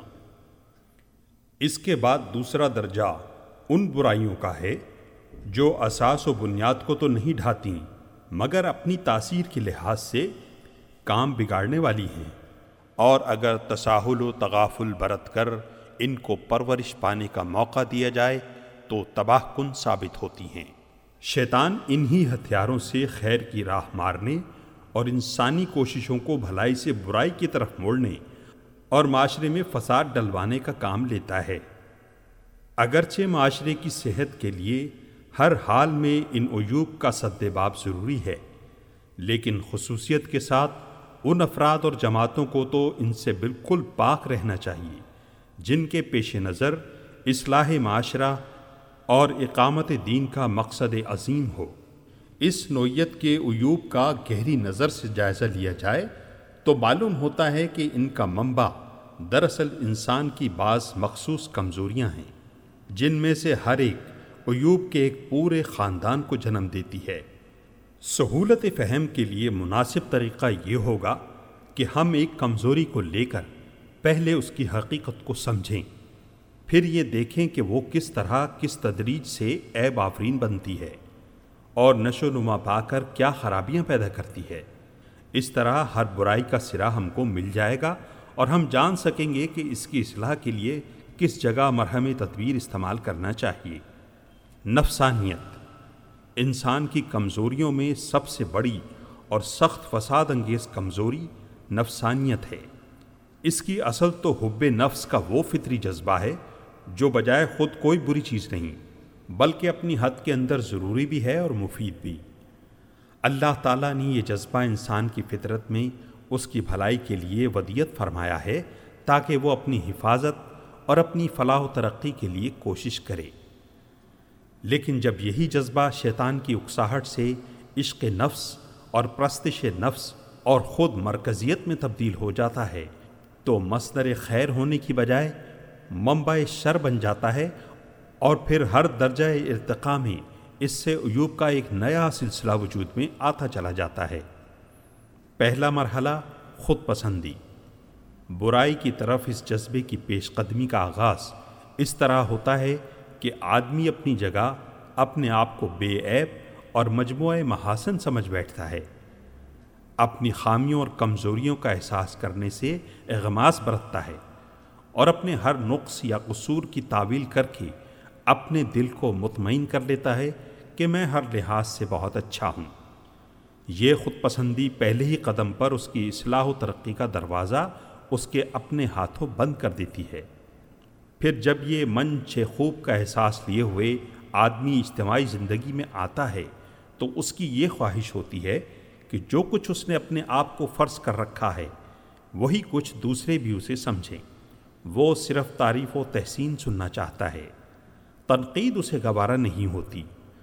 خیر خواہانہ نصیحت تک سے اس کی خودی کو ٹھیس پہنچتی ہے۔ اس طرح یہ شخص اپنے لیے داخلی وسائل اصلاح کے ساتھ خارجی وسائل اصلاح کا بھی سد باب کر لیتا ہے۔ مگر کوئی شخص بھی دنیا میں ایسا نہیں ہو سکتا جس کو اجتماعی زندگی میں ہر لحاظ سے اپنی خواہش اور اپنی پسند ہی کے مطابق حالات مل جائیں۔ خصوصیت کے ساتھ خود پسند اور خود پرست آدمی کو تو یہاں ہر طرف سے چرکے لگتے ہیں، کیونکہ اس کی خودی اپنے اندر وہ اسباب لیے ہوئے آتی ہے جو معاشرے کی بے شمار خوبیوں کے ساتھ اس کا تصادم ناگزیر کرا دیتے ہیں اور معاشرے کے مجموعی حالات بھی اس کی توقعات اور خواہشات سے خواہ مخواہ ٹکراتے ہیں۔ یہ صورتحال اس شخص کو صرف اس حد پر نہیں رہنے دیتی کہ وہ بس اپنی اصلاح کے داخلی اور خارجی وسائل سے محروم ہو کر رہ جائے، بلکہ دوسروں سے تصادم کے چرکے اور توقعات کی شکست کے صدمے، اس کی مجروح خودی کو پہم ایک سے ایک شدید تر برائی میں مبتلا کرتے چلے جاتے ہیں۔ وہ بہت سے لوگوں کو زندگی میں اپنے سے بہتر پاتا ہے۔ بہت سے لوگوں کے متعلق وہ محسوس کرتا ہے کہ معاشرہ ان کو اس سے زیادہ وقت دے رہا ہے۔ بہت سے لوگ اس کو وہ وقت نہیں دیتے جس کا وہ طالب ہوتا ہے۔ بہت سے لوگ اس کے مراتب تک پہنچنے میں معنی ہوتے ہیں جن کا وہ اپنے آپ کو مستحق سمجھتا ہے۔ بہت سے لوگ اس بات پر تنقید کرتے ہیں، بلکہ اس کی تنقید تک کر ڈالتے ہیں۔ یہ مختلف حالات اس کے دل میں کسی کے خلاف بغض اور کینے کی آگ بھڑکا دیتے ہیں۔ وہ دوسروں کے حالات کا تجسس کرتا ہے، دوسروں کے عیب ڈھونڈتا ہے، غیبتیں کرتا ہے اور غیبتیں سن کر لذت لیتا ہے۔ یہ چغلیاں کھاتا ہے نجبہ اور سرگوشیاں اور سازشیں کرتا پھرتا ہے۔ اگر اس کے اخلاق کی بندشیں ڈھیلی ہوں یا ان مشاغل میں پہم مشغول رہنے سے ڈھیلی ہو جائیں، تو پھر ان گناہوں سے بڑھ کر جھوٹ افطرا بہتان اور دوسرے قبی تر جرائم کا ارتکاب کرنے لگتا ہے۔ ان برائیوں کے چکر میں پھنس کر وہ اخلاق کی انتہائی پستیوں تک پہنچنے سے نہیں بچ سکتا۔ اللہ یہ کہ کسی مرحلے پر پہنچ کر اسے خود ہی اپنی اس ابتدائی غلطی کا احساس ہو جائے۔ جس نے اسے اس راستے پر ڈالا تھا۔ یہ کیفیت اگر کسی ایک شخص کی ہو، تو اس سے کوئی اجتماعی فساد رونما نہیں ہوتا۔ اس کا اثر زیادہ سے زیادہ چند اشخاص تک پہنچ کر رہ جاتا ہے۔ لیکن اگر اسی نفسانیت کے بہت سے مریض موجود ہوں، تو ان کے شر سے پوری اجتماعی زندگی میں فساد پھیل جاتا ہے۔ ظاہر بات ہے کہ جہاں آپس کی بدزنی، تجسس، عیب جوئی، غیبت اور چغل خوری کا ایک سلسلہ چل رہا ہو، جہاں بہت سے لوگ دلوں میں ایک دوسرے کے خلاف برائی پال رہے ہوں اور بغض اور حسد کی بنا پر ایک دوسرے کو نیچا دکھانے کی کوشش میں لگے ہوئے ہوں اور جہاں بہت سی مجروح خودیاں انتقام کے جذبات سے لبریز ہوں، وہاں پھوٹ پڑے بغیر نہیں رہ سکتی۔ وہاں کوئی چیز دھڑے بندیوں کو روک نہیں سکتی۔ وہاں کسی تعمیری تعاون کا تو درکنار تعلقات کی خوشگواری تک کا امکان باقی نہیں رہتا۔ ایسے ماحول میں کشیدگی اور کشمکش ناگزیر ہے اور وہ صرف نفسانیت کے مریضوں تک ہی محدود نہیں رہتی، بلکہ رفتہ رفتہ اچھے خاصے نیک نفس لوگ اس میں مبتلا ہوتے چلے جاتے ہیں۔ اس لیے کہ ایک نیک نفس آدمی منہ پر تو بجا تنقید ہی کو نہیں بیجا تنقید کو بھی گوارا کر سکتا ہے۔ مگر غیبت اس کے دل میں غبار پیدا کیے بغیر نہیں رہتی۔ اور اس کا کم از کم اتنا اثر تو ہوتا ہی ہے کہ غیبت کرنے والوں پر اعتماد کرنا اس کے لیے ممکن نہیں رہتا۔ اس طرح ایک نیک نفس آدمی ان سب زیادتیوں کو معاف کر سکتا ہے جو بغض یا حسد کی بنا پر اس کے ساتھ کی جائیں۔ وہ بدگوئی، الزام تراشی، جھوٹے پروپیگنڈے اور اس سے بھی زیادہ اذیت بخش چیزوں کو بھی نظر انداز کر سکتا ہے۔ لیکن اس کے لیے یہ ممکن نہیں ہوتا کہ جن لوگوں سے ان صفات کا ذاتی تجربہ اس کو ہو چکا ہو، ان سے وہ اطمینان کے ساتھ کوئی معاملہ کر سکے۔ اس سے اندازہ کیا جا سکتا ہے کہ جس اجتماعی ماحول میں یہ عیوب بروئے کار آ جاتے ہیں، وہ کس طرح شیطان کی من بھاتی چراہ گاہ بن کر رہتا ہے۔ حتیٰ کہ اس میں بہتر سے بہتر آدمی بھی چاہے کشمکش سے بچ جائیں، کشیدگی سے نہیں بچے رہ سکتے۔ اس کے بعد یہ کہنے کی ضرورت باقی نہیں رہ جاتی کہ جو لوگ اصلاح و تعمیر کے لیے اجتماعی جد و جہد کرنا چاہتے ہوں، ان کی جماعت کا ان امراض سے پاک ہونا کس قدر ضروری ہے۔ حقیقت یہ ہے کہ نفسانیت کے جراثیم ایسی جماعت کے لیے تعاون اور حیضے کے جراثیم سے زیادہ خطرناک ہیں۔ ان کی موجودگی میں کسی تعمیر صالح کا تصور نہیں کیا جا سکتا۔ اصلاحی تدابیر، توبہ و استغفار۔ شریعت الہی اس مرض کے آغاز سے اس کا علاج شروع کرتی ہے اور پھر ہر مرحلے پر اس کے سدباب کے لیے ہدایت دیتی ہے۔ قرآن و حدیث میں جگہ جگہ اہل ایمان کو توبہ و استغفار کی جو تلقین کی گئی ہے، اس کا منشا یہی ہے کہ مومن کسی وقت بھی اعجاب نفس اور خود پسندی میں مبتلا نہ ہو۔ کبھی اپنے آپ کو بڑی چیز نہ سمجھے۔ ہر وقت اپنی کمزوریوں اور خامیوں کا احساس اور اپنی خطاؤں اور لغزشوں کا اعتراف ہی کرتا رہے۔ اور بڑے سے بڑا کارنامہ انجام دینے کے بعد بھی اس پر پھولنے کی بجائے آجزی کے ساتھ اپنے خدا کے حضور یہی درخواست پیش کرے کہ خدمت میں کوتاہیاں رہ گئی ہیں۔ ان سے درگزر فرمایا جائے۔ نبی صلی اللہ علیہ وسلم سے بڑھ کر مجموعہ کمالات اور کون ہو سکتا ہے؟ اور آپ صلی اللہ علیہ وسلم سے بڑا کارنامہ دنیا میں کس انسان نے انجام دیا ہے؟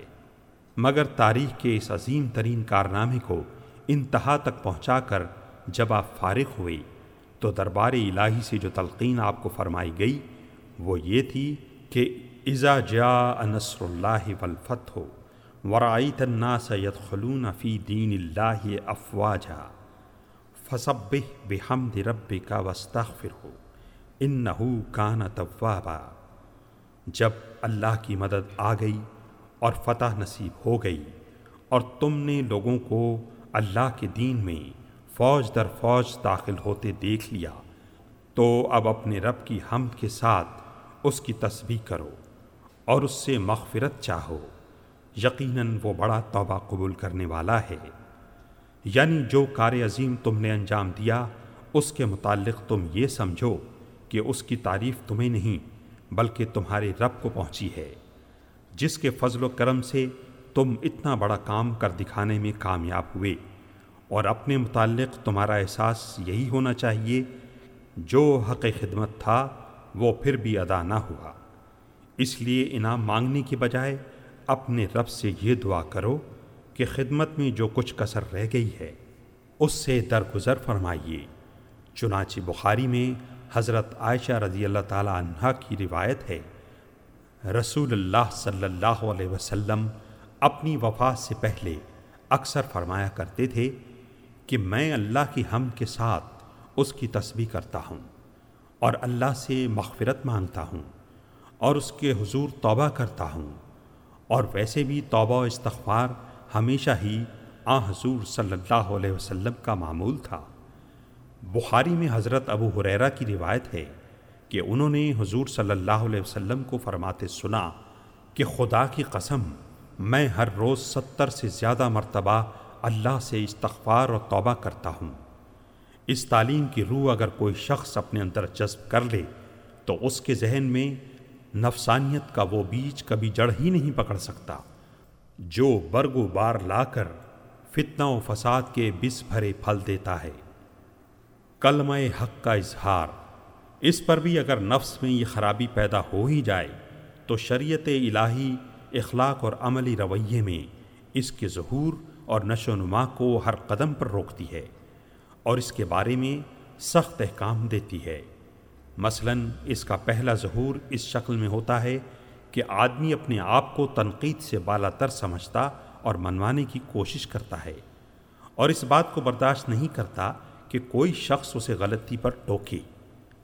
شریعت الہی اس کے برعکس امر بالمعروف اور نوحی انل منکر کو تمام اہل ایمان پر لازم کرتی ہے اور خاص طور پر ذی اقتدار ظالموں کے مقابلے میں کلمہ حق کہنے کو تو افضل الجہاد قرار دیتی ہے، تاکہ مسلم معاشرے میں برائی پر ٹوکنے اور بھلائی کی تلقین کرنے کا ایسا ماحول پیدا ہو جائے جس میں نفسانیت پنپ ہی نہ سکے۔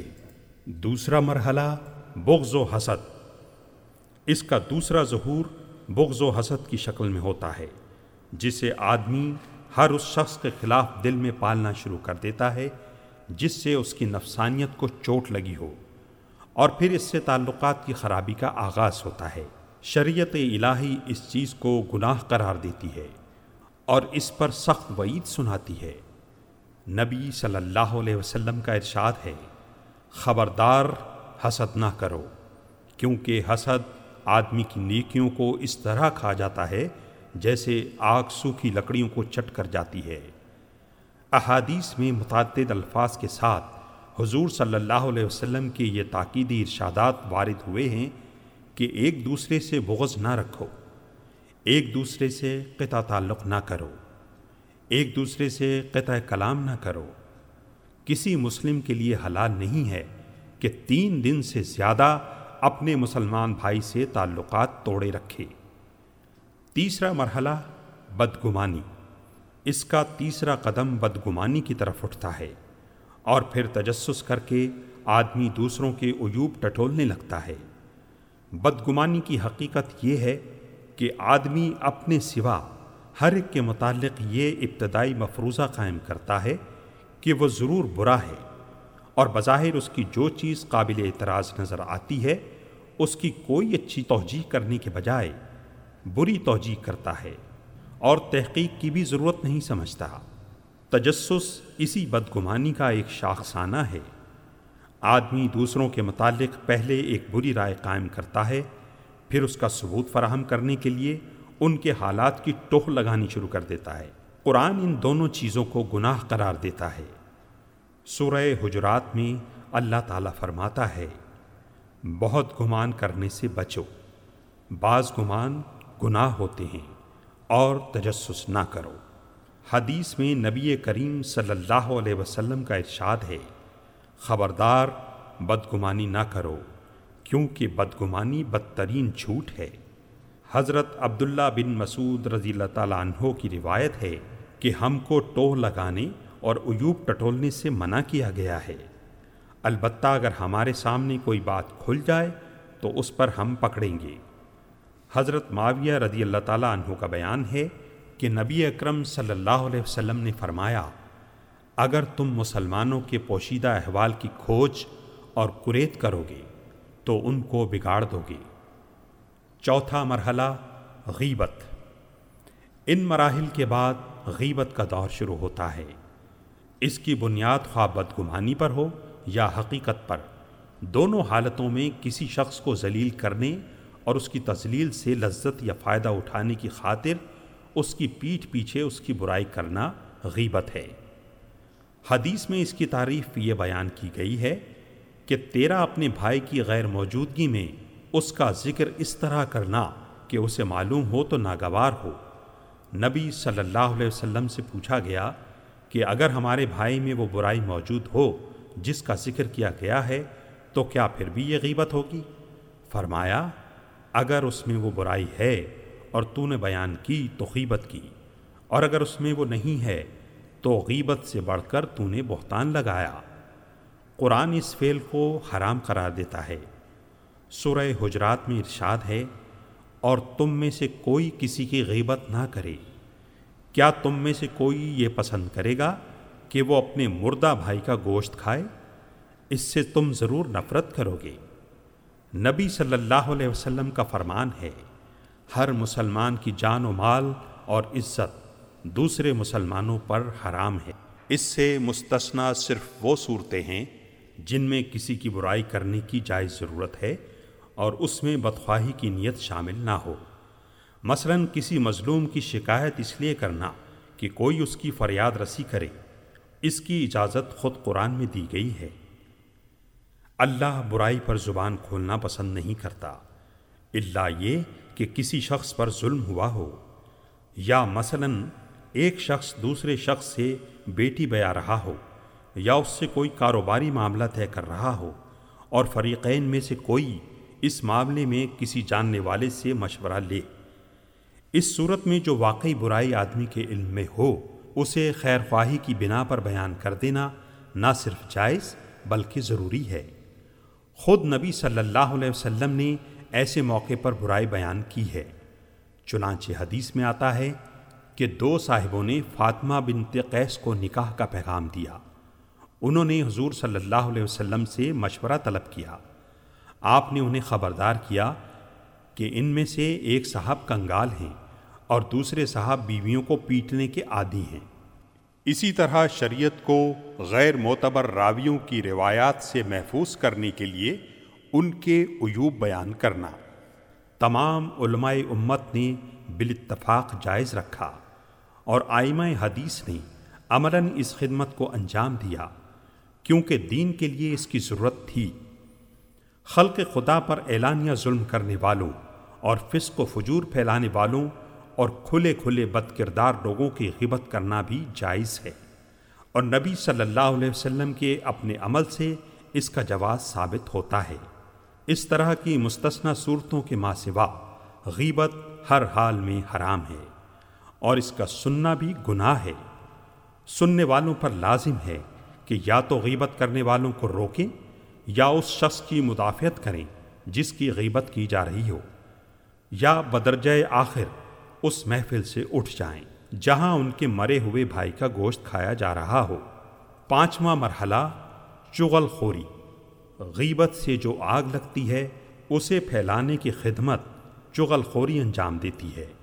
اور اس میں بھی اصل محرک وہی نفسانیت کا جذبہ ہوتا ہے۔ چغل خور کسی کا خیر خواہ بھی نہیں ہوتا۔ نہ اس کا جس کی برائی کی گئی ہو اور نہ اس کا جس سے برائی کی ہو۔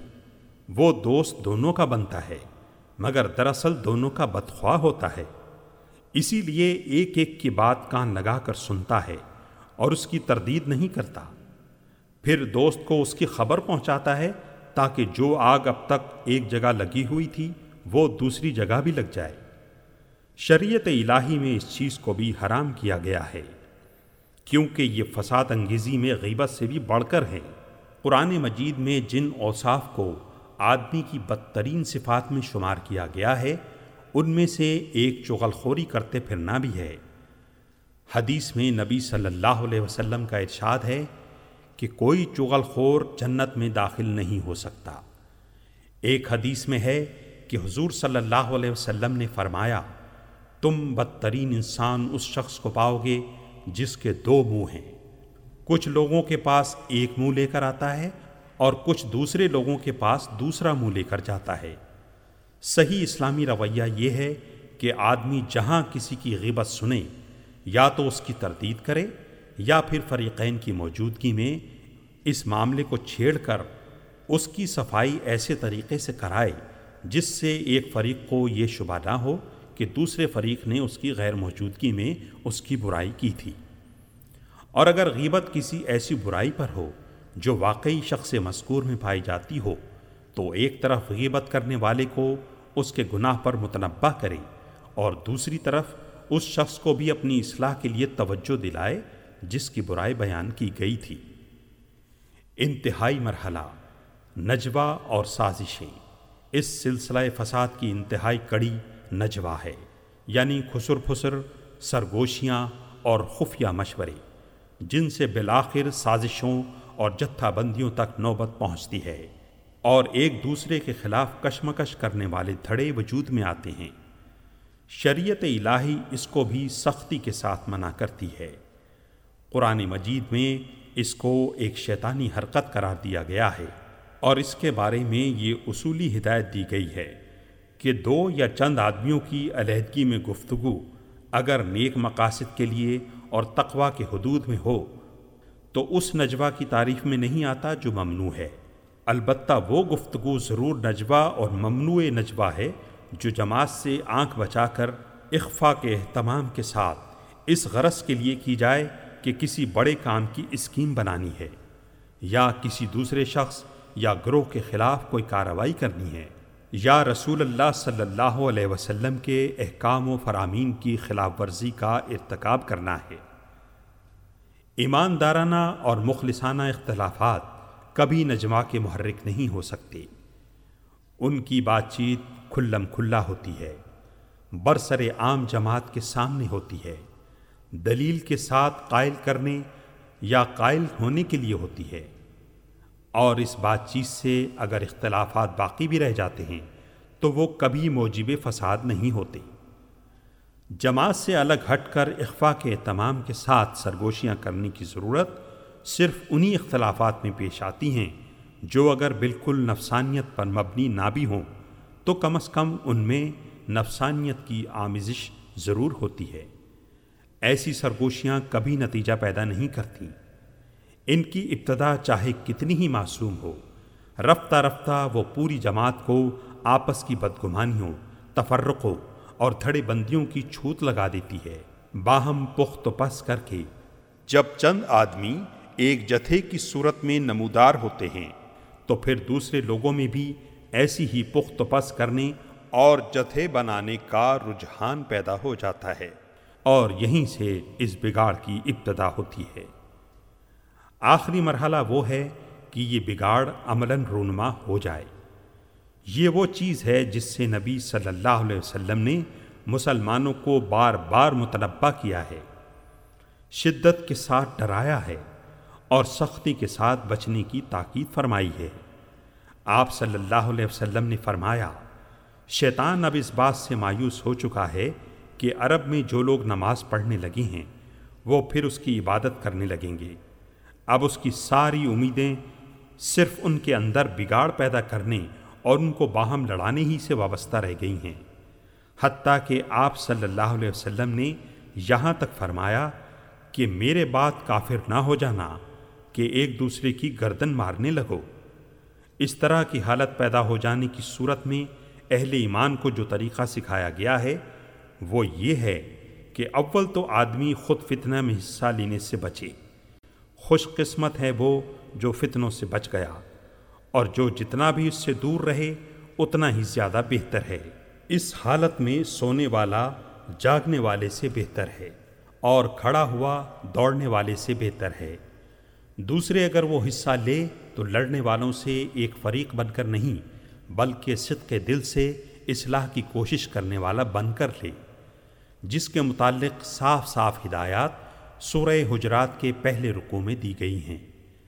نفسانیت کی اس حقیقت اور اس کی نشو و نما اور ظہور کے ان مراتب اور ہر مرتبہ کے متعلق شریعت الہی کے ان احکام کو ذہن نشین کر لینا ان تمام لوگوں کے لیے ضروری ہے۔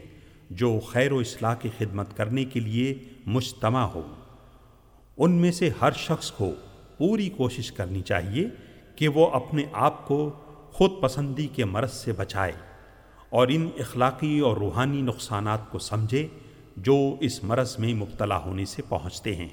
ان کی جماعت کو بھی بحیثیت مجموعی اس معاملے میں چوکنا رہنا چاہیے کہ کہیں اس کے اندر نفسانیت کے جراثیم کو انڈے بچے دینے کا موقع نہ مل جائے۔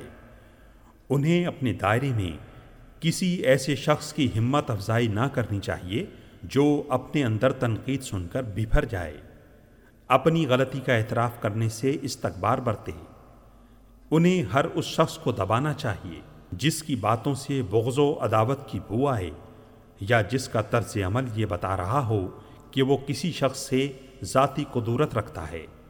انہیں ایسے لوگوں کی بھی خبر لینی چاہیے جو دوسروں کے معاملے میں بدگمانی سے کام لیں، یا دوسروں کے حالات کی ٹوہ لگا کر ان کے عیوب تلاش کرنے کی کوشش کریں۔ انہیں اپنی سوسائٹی میں غیبت اور بدگمانی کا بھی سدباب کرنا چاہیے۔ اور جہاں کہیں یہ بلا اپنا سر نکالے، وہاں فوراً وہ سیدھا سیدھا اسلامی رویہ اختیار کرنا چاہیے، جس کی تشریح پہلے کی جا چکی ہے۔ انہی خصوصیات کے ساتھ نجوہ کے خطرات سے ہوشیار رہنا چاہیے، کیونکہ یہ جماعت میں تفرقے کی تمہید ہے۔ کسی مخلص آدمی کو اس بات کے لیے ہرگز راضی نہ ہونا چاہیے کہ کوئی شخص سرگوشی کر کے کسی اختلافی مسئلے میں اسے اپنا ساتھی بنائے اور جس وقت بھی اس امر کی ابتدائی علامات ظاہر ہوں کہ کچھ لوگ جماعت میں یہ طریقہ اختیار کر رہے ہیں، اسی وقت جماعت کو ان کی اصلاح یا پھر ان کی سرکوبی کے لیے تیار ہو جانا چاہیے۔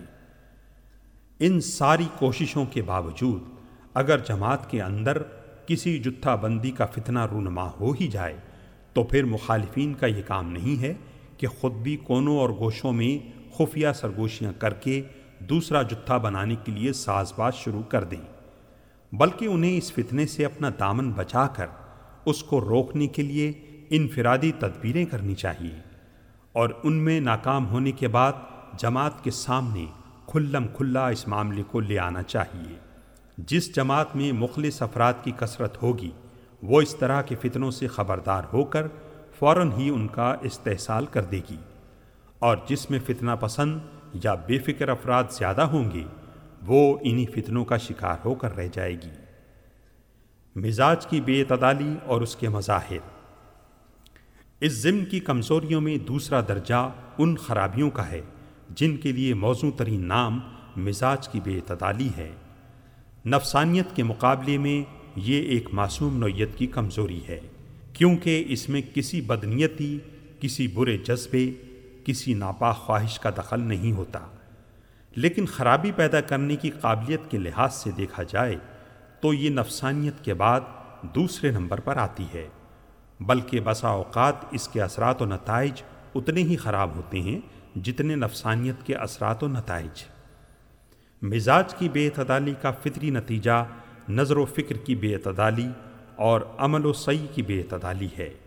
اور یہ چیز زندگی کے حقائق سے براہ راست متصادم ہوتی ہے۔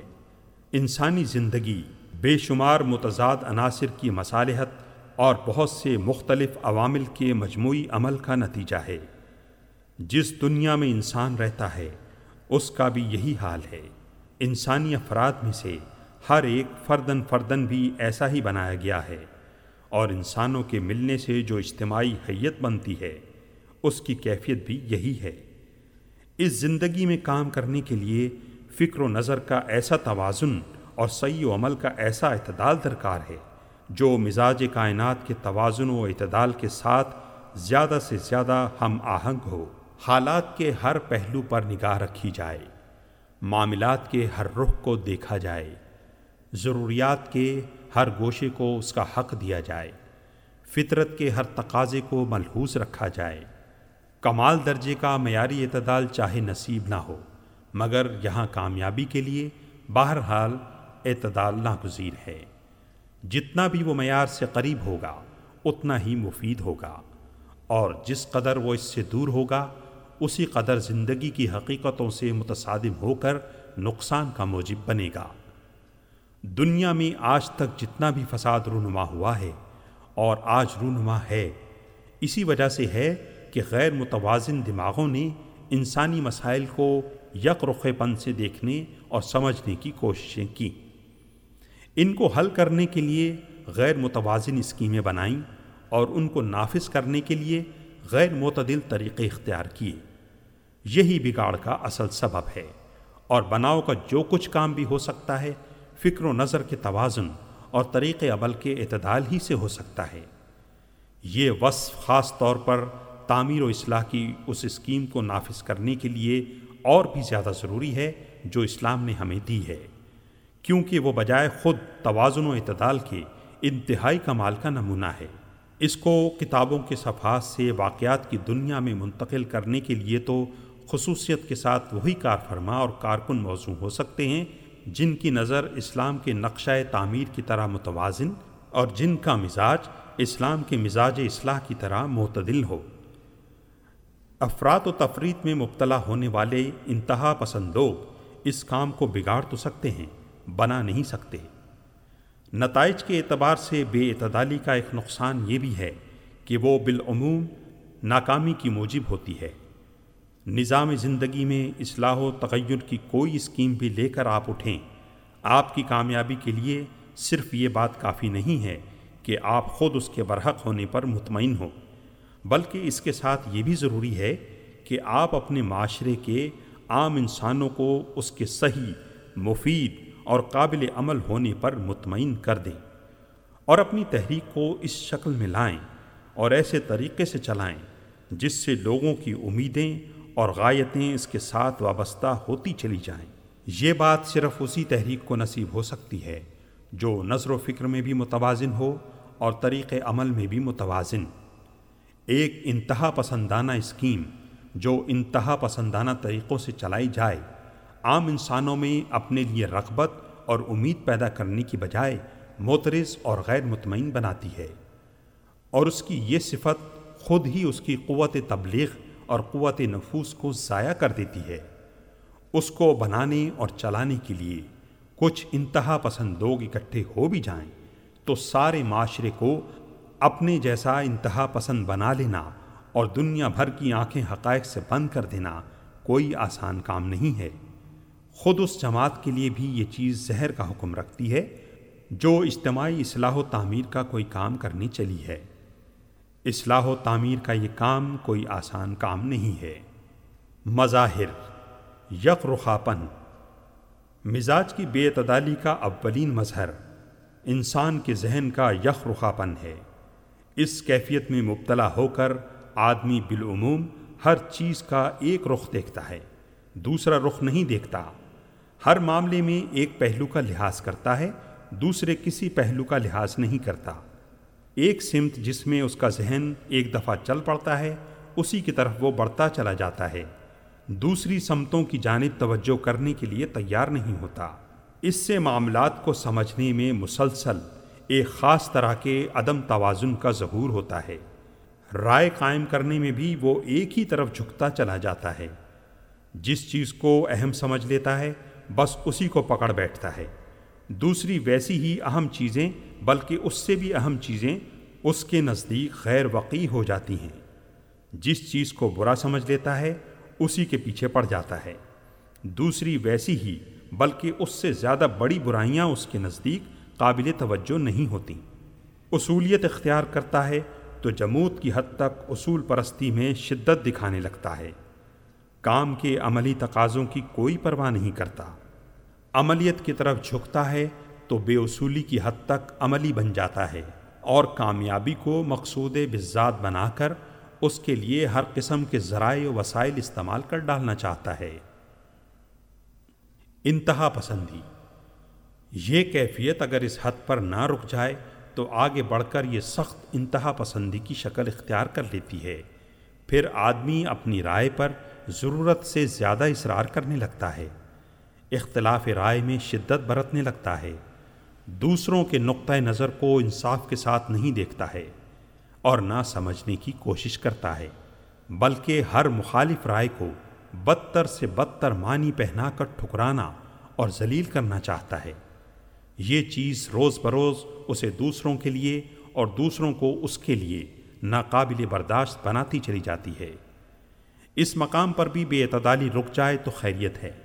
لیکن اگر اسے خوبی سمجھ کر مزید پرورش کیا جائے، تو پھر معاملہ بد مزاجی اور چڑچڑے پن اور تیز زبانی اور دوسروں کی نیتوں پر شک اور حملوں تک پہنچ جاتا ہے، جو کسی اجتماعی زندگی میں نبھنے والی چیز نہیں ہے۔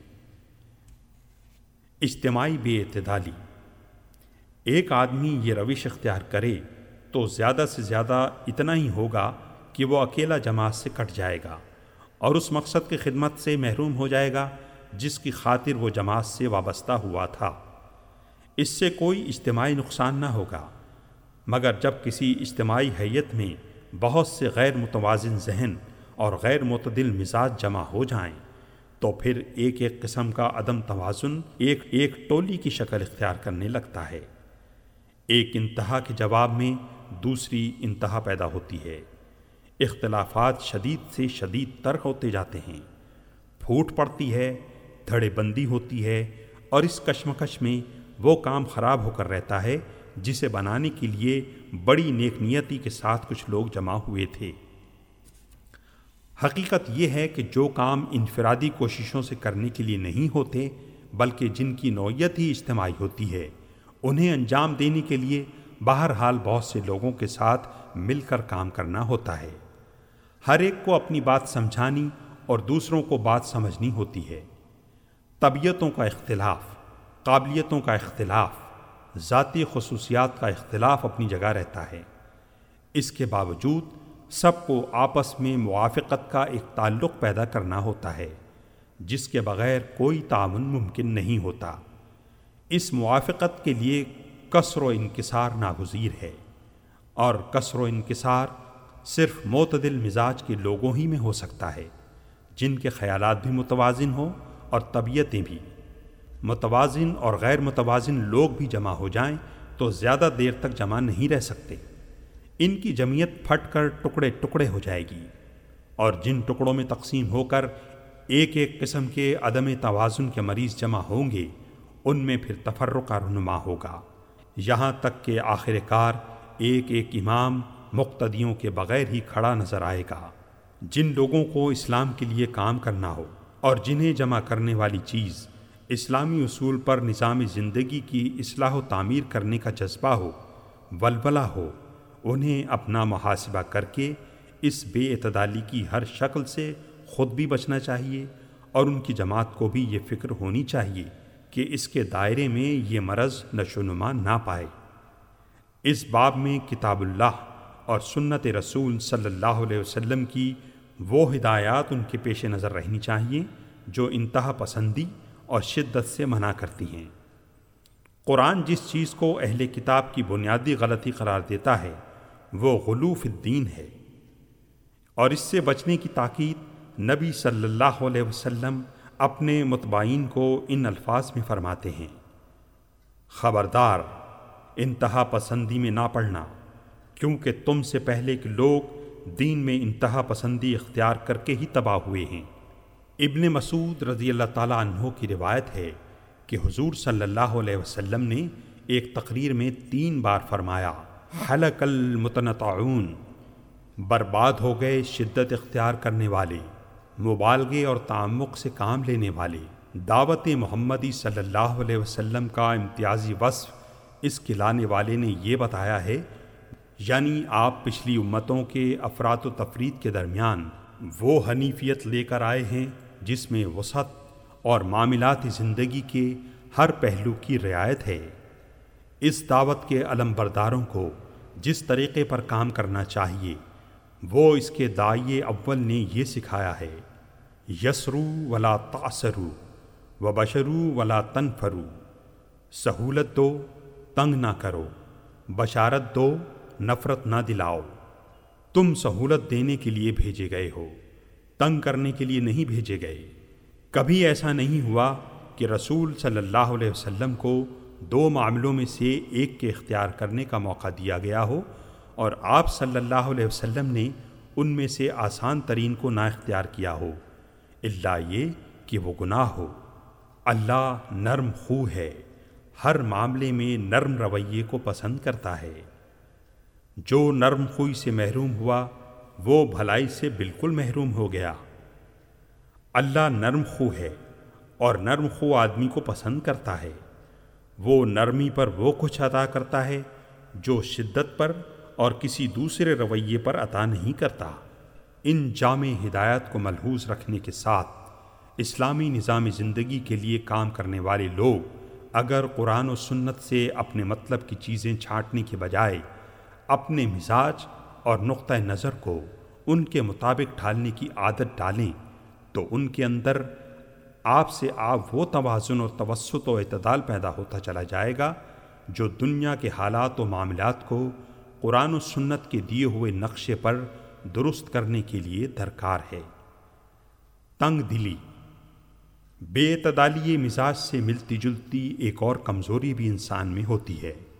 جسے تنگ دلی کے نام سے موسوم کیا جاتا ہے، جسے قرآن میں شوہ نفس سے تعبیر کیا گیا ہے۔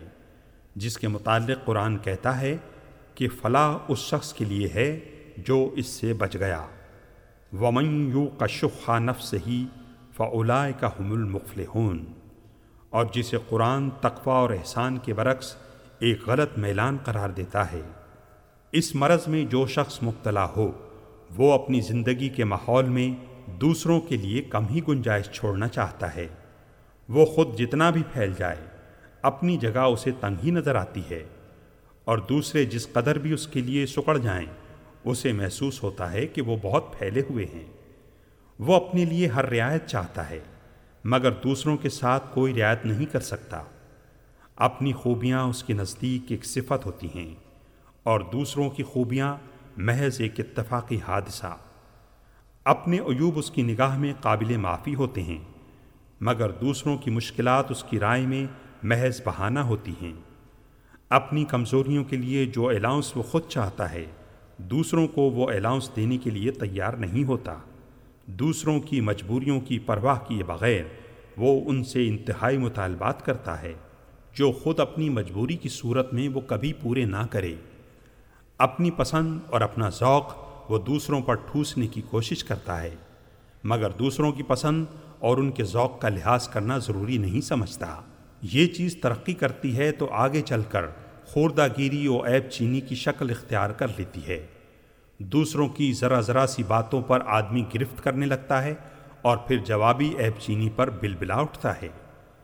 اسی تنگ دلی کی ایک اور شکل، زود رنجی نک چڑھا پن اور ایک دوسرے کو برداشت نہ کرنا ہے۔ جو اجتماعی زندگی میں اس شخص کے لیے بھی مصیبت ہے، جو اس میں مبتلا ہو، اور ان لوگوں کے لیے بھی مصیبت، جنہیں ایسے شخص سے واسطہ پڑے۔ کسی جماعت کے اندر اس بیماری کا گھس آنا حقیقت میں ایک خطرے کی علامت ہے۔ اجتماعی جد و جہد بہرحال آپس کی الفت اور باہمی تعاون چاہتی ہے، جس کے بغیر چار آدمی مل کر بھی کام نہیں کر سکتے۔ مگر یہ تنگ دلی اس کے امکانات کو کم ہی نہیں، بسا اوقات ختم کر دیتی ہے۔ اس کا لازمی نتیجہ تعلقات کی تلخی اور باہمی منافرت ہے۔ یہ دلوں کو پھاڑ دینے والی اور ساتھیوں کو آپس میں الجھا دینے والی چیز ہے۔ اس مرض میں جو لوگ مبتلا ہوں، وہ عام معاشرتی زندگی کے لیے بھی موضوع نہیں ہو سکتے، کجا کے کسی مقصد عظیم کی خدمت کے لیے موضوع قرار پا سکیں۔ خصوصیت کے ساتھ یہ صفت ان صفات کے بالکل ہی برعکس ہے، جو اسلامی نظام کے قیام کی جد و جہد کے لیے مطلوب ہیں۔ وہ تنگ دلی کے بجائے فراخ دلی، بخل کے بجائے فیاضی، گرفت کی بجائے اف و درگزر اور سخت گیری کے بجائے مراعات چاہتا ہے۔ اس کے لیے حلیم اور متحمل لوگ درکار ہیں۔ اس کا بیڑا وہی لوگ اٹھا سکتے ہیں جو بڑا ظرف رکھتے ہوں۔ جن کی سختی اپنے لیے اور نرمی دوسروں کے لیے ہو، جو خود کم سے کم الاؤنس چاہیں اور دوسروں کے لیے زیادہ سے زیادہ الاؤنس دیں، جو اپنے عیوب اور دوسروں کی خوبیوں پر نگاہ رکھیں، جو تکلیف دینے کی بجائے تکلیف سہنے کے خوگر ہوں۔ اور چلتوں کو گرانے کی بجائے گرتوں کو تھامنے کا بلبوتا رکھتے ہوں۔ جو جماعت ایسے لوگوں پر مشتمل ہوگی وہ نہ صرف خود آپس میں مضبوطی کے ساتھ جڑی رہے گی، بلکہ اپنے گرد و پیش کے معاشرے میں بکھرے ہوئے اجزاء کو سمیٹتی اور اپنے ساتھ جوڑتی چلی جائے گی۔ اس کے برعکس تنگ دل اور کم ظرف لوگوں کا مجمع خود بھی بکھرے گا اور باہر بھی جس سے اس کو سابقہ پیش آئے گا، اسے نفرت دلا کر اپنے سے دور بھگا دے گا۔ ذوف ارادہ۔ انسانوں میں ایک اور کمزوری بکثرت پائی جاتی ہے۔ جسے ہم ذوف ارادہ کا نام دے سکتے ہیں۔ اس کی حقیقت یہ ہے کہ انسان ایک تحریک کی دعوت سن کر اسے صدق دل سے لبیک کہتا ہے اور اول اول خاصا جوش بھی دکھاتا ہے۔ مگر وقت گزرنے کے ساتھ اس کی دلچسپی کم ہوتی چلی جاتی ہے۔ یہاں تک کہ اسے نہ اس مقصد سے کوئی حقیقی لگاؤ باقی رہتا ہے جس کی خدمت کے لیے وہ آگے بڑھا تھا۔ اور نہ اس جماعت کے ساتھ کوئی عملی وابستگی باقی رہتی ہے جس میں وہ دلی رغبت کے ساتھ شامل ہوا تھا۔ اس کا دماغ بدستور ان دلائل پر مطمئن رہتا ہے جن کی بنا پر اس تحریک کو اس نے برحق مانا تھا۔ اس کی زبان بدستور اس کے برحق ہونے کا اقرار کرتی رہتی ہے۔ اس کے دل کی شہادت بھی یہی رہتی ہے کہ یہ کام کرنے کا ہے اور ضرور ہونا چاہیے۔ لیکن اس کے جذبات سرد پڑ جاتے ہیں اور قوائے عمل کی حرکت سست ہوتی چلی جاتی ہے۔ اس میں کسی بدنیتی کا ذرہ برابر دخل نہیں ہوتا۔ مقصد سے انحراف بھی نہیں ہوتا۔ نظریے کی تبدیلی بھی قطن واقع نہیں ہوتی۔ اسی وجہ سے آدمی جماعت کو چھوڑنے کا خیال نہیں کرتا۔ مگر بس وہ ارادے کی کمزوری ہوتی ہے جو ابتدائی جوش ٹھنڈا ہو جانے کے بعد مختلف شکلوں میں اپنے کرشمے دکھانے شروع کر دیتی ہے۔ پہلا قدم جی چرانا۔ ذوف ارادہ کا ابتدائی ظہور کام چوری کی صورت میں ہوتا ہے۔ آدمی ذمہ داریاں قبول کرنے سے جی چرانے لگتا ہے۔ مقصد کی راہ میں وقت، محنت اور مال خرچ کرنے سے گریز کرنے لگتا ہے۔ دنیا کے ہر دوسرے کام کو اس کام پر ترجیح دینے لگتا ہے جسے زندگی کا نصب العین قرار دے کر آیا تھا۔ اس کے اوقات میں، اس کی محنتوں میں اس کے مال میں، اس کے نام نہاد مقصد حیات کا حصہ کم سے کم ہوتا چلا جاتا ہے، اور جس جماعت کو وہ برحق جماعت مان کر اس سے وابستہ ہوا تھا، اس کے ساتھ بھی وہ صرف نظم اور ضابطے کا تعلق باقی رکھتا ہے۔ اس کے بھلے اور برے سے کوئی غرض نہیں رکھتا، نہ اس کے معاملات میں کسی قسم کی دلچسپی لیتا ہے۔ یہ حالت کچھ اس طرح بتدریج طاری ہوتی ہے جیسے جوانی پر بڑھاپا آتا ہے، مگر آدمی اپنی اس کیفیت پر نہ خود متنبع ہو اور نہ کوئی اسے متنبع کرے۔ تو کسی وقت بھی یہ سوچنے کی ضرورت محسوس نہیں کرتا کہ جس چیز کو میں اپنا مقصد زندگی قرار دے کر جان و مال کی بازی لگانے کے لیے اٹھا تھا، اس کے ساتھ اب یہ کیا معاملہ کرنے لگا ہوں؟ یوں محض غفلت اور بے خبری کے عالم میں آدمی کی دلچسپی اور وابستگی بے جان ہوتی چلی جاتی ہے، حتیٰ کہ کسی روز بے خبری ہی میں اس کی طبعی موت واقع ہو جاتی ہے۔ دوسرا قدم، اخلاقی تنزل۔ جماعتی زندگی میں اگر پہلے آدمی کے اندر اس کیفیت کے ظہور کا نوٹس نہ لیا جائے اور اس کے نشو نما کو روکنے کی فکر نہ کی جائے، تو ایک ضعیف الارادہ شخص کی چھوت ان دوسرے لوگوں کو لگنا شروع ہو جاتی ہے جن کے اندر ذوف ارادہ پیدا ہو رہا ہو۔ اونگتے کو ٹھیلتے کا بہانہ مل جاتا ہے۔ اچھے خاصے سرگرم آدمی دوسرے کو کام نہ کرتے دیکھ کر خود بھی کام چھوڑ بیٹھتے ہیں اور کوئی اللہ کا بندہ یہ نہیں سوچتا کہ میں کسی اور کے نہیں خود اپنے مقصد حیات کی خدمت کے لیے آیا تھا۔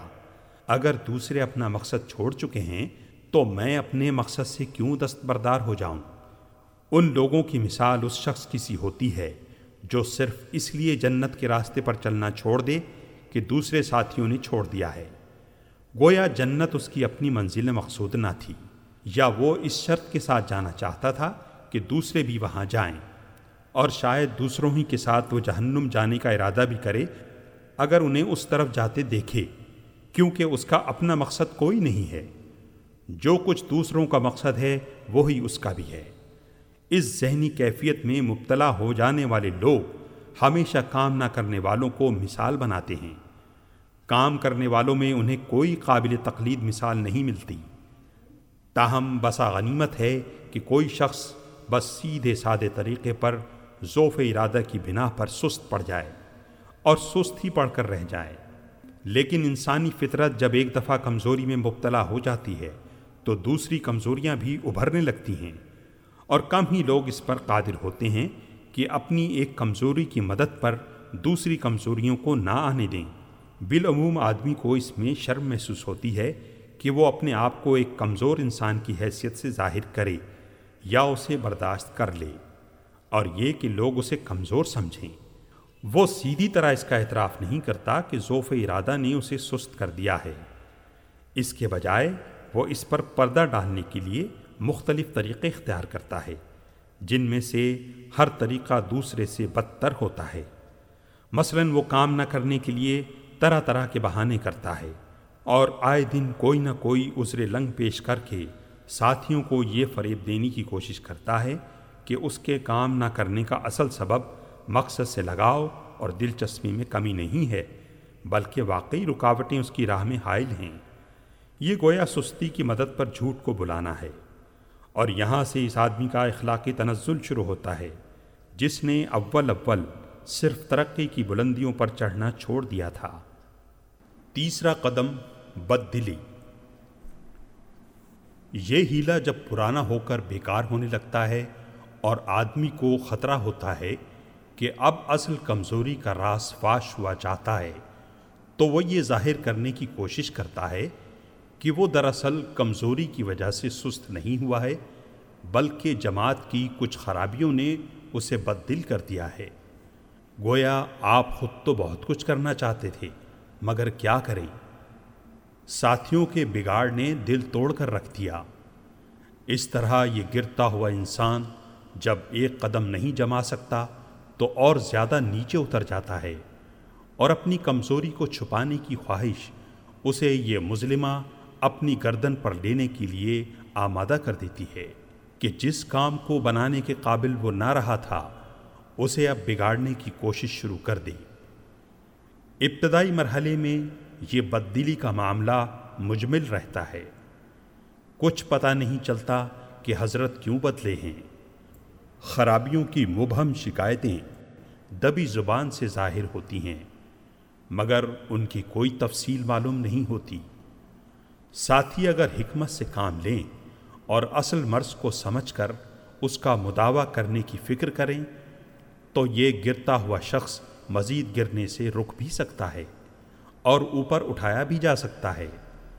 لیکن اکثر نادان دوست کچھ بے جا جوش کی وجہ سے اور کچھ اپنے جذبہ استجاب کی تسکین کے خاطر کھوج کریت شروع کر دیتے ہیں اور اسے اس اجمال کی تفصیل بیان کرنے پر مجبور کرتے ہیں۔ اس کے بعد وہ اپنی بد دلی کو حق بجانب ثابت کرنے کے لیے ہر طرف نظر دوڑاتا ہے۔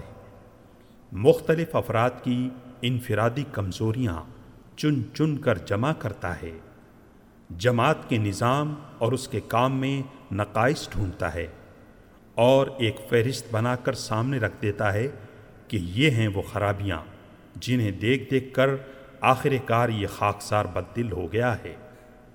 یعنی اس کا استدلال یہ ہوتا ہے کہ مجھ جیسا مرد کامل جو سب کمزوریوں سے پاک تھا، ان کمزور ساتھیوں اور ان نقائص سے لبریز جماعت کے ساتھ کس طرح آگے چل سکتا ہے؟ اور یہ طرز استدلال اختیار کرتے وقت شیطان اسے یہ بات بھلا دیتا ہے کہ اگر واقعی معاملہ یہ تھا تو سست پڑنے کی بجائے یہ تو اور زیادہ سرگرم ہونے کا متقاضی تھا۔ جس کام کو آپ اپنی زندگی کا نصب و لائن ٹھہرا کر انجام دینے کے لیے اٹھے تھے، اسے دوسرے اپنی خامیوں سے بگاڑ رہے تھے۔ تو آپ اور زیادہ جوش و خروش کے ساتھ اسے بنانے میں لگ جاتے اور اپنی خوبیوں سے دوسروں کی ان خامیوں کا تدارک فرماتے۔ آپ کے گھر میں آگ لگی ہو اور گھر کے دوسرے افراد اسے بجھانے میں کوتاہی برتیں، تو آپ بد دل ہو کر بیٹھ جائیں گے یا جلتے ہوئے کو بچانے کے لیے ان کوتا دستوں سے بڑھ کر چابک دستی دکھائیں گے۔ اس معاملے کا سب سے زیادہ افسوسناک پہلو یہ ہوتا ہے کہ آدمی اپنی غلطی پر پردہ ڈال لیں اور اپنے آپ کو حق بجانب ثابت کرنے کی کوشش میں خود اپنے نامہ اعمال کا سارا حساب دوسروں کے نامہ اعمال میں درج کر ڈالتا ہے۔ اور بھول جاتا ہے کہ نامہ ہائے اعمال کا کوئی ریکارڈ ایسا بھی ہے۔ جس میں کسی کی مکاری سے ایک شوشہ بھی نہیں بدل سکتا۔ وہ دوسروں کے نامہ اعمال میں بہت سی کمزوریاں گنواتا ہے، جن میں وہ خود مبتلا ہوتا ہے۔ وہ جماعت کے کردار میں بہت سی ان خرابیوں کی نشاندہی کرتا ہے، جن کے پیدا کرنے میں اس کا اپنا حصہ دوسروں سے کم نہیں، کچھ زیادہ ہی ہوتا ہے۔ وہ ان کاموں پر سراپا شکایت بنا ہوا نظر آتا ہے۔ جو اس کے اپنے کیے ہوئے ہوتے ہیں۔ اور جب وہ کہتا ہے کہ یہ کچھ دیکھ کر اس کا دل ٹوٹ گیا ہے، تو اس کے معنی صاف یہ ہوتے ہیں کہ ان سب چیزوں سے وہ خود بری ذمہ ہے۔ کوئی انسانی جماعت کمزوریوں سے خالی نہیں ہوتی، نہ کوئی انسانی کام نقائص سے پاک ہوتا ہے۔ دنیا میں کبھی ایسا نہیں ہوا اور نہ ہی ہو سکتا ہے۔ کہ انسانی معاشرے کی اصلاح و تعمیر کے لیے فرشتے فراہم ہو اور سارا کام معیار کمال کے مطابق کریں۔ کمزوریاں ڈھونڈیے تو کہاں نہ مل جائیں گی۔ نقائص تلاش کیجیے تو کس جگہ وہ نہ پائے جائیں گی۔ انسانی کام کمزوریوں اور خامیوں کے ساتھ ہی ہوا کرتے ہیں اور معیار کمال پر پہنچنے کی ساری کوششوں کے باوجود کسی ایسی حالت پر پہنچنے کی کم از کم اس دنیا میں امید نہیں کی جا سکتی۔ جہاں انسان اور اس کا کام سبو و قدوس ہو جائے۔ اس حالت میں اگر کمزوریوں اور خامیوں کی نشاندہی اس غرض کے لیے ہو کہ انہیں رفع کرنے اور معیار کمال کی طرف بڑھنے کے لیے مزید جد و جہد کی جائے، تو اس سے زیادہ مبارک کام کوئی نہیں۔ انسانی کاموں میں جو اصلاح و ترقی بھی ممکن ہے، اسی طریقے سے ممکن ہے اور اس سے غفلت تباہ کن ہے۔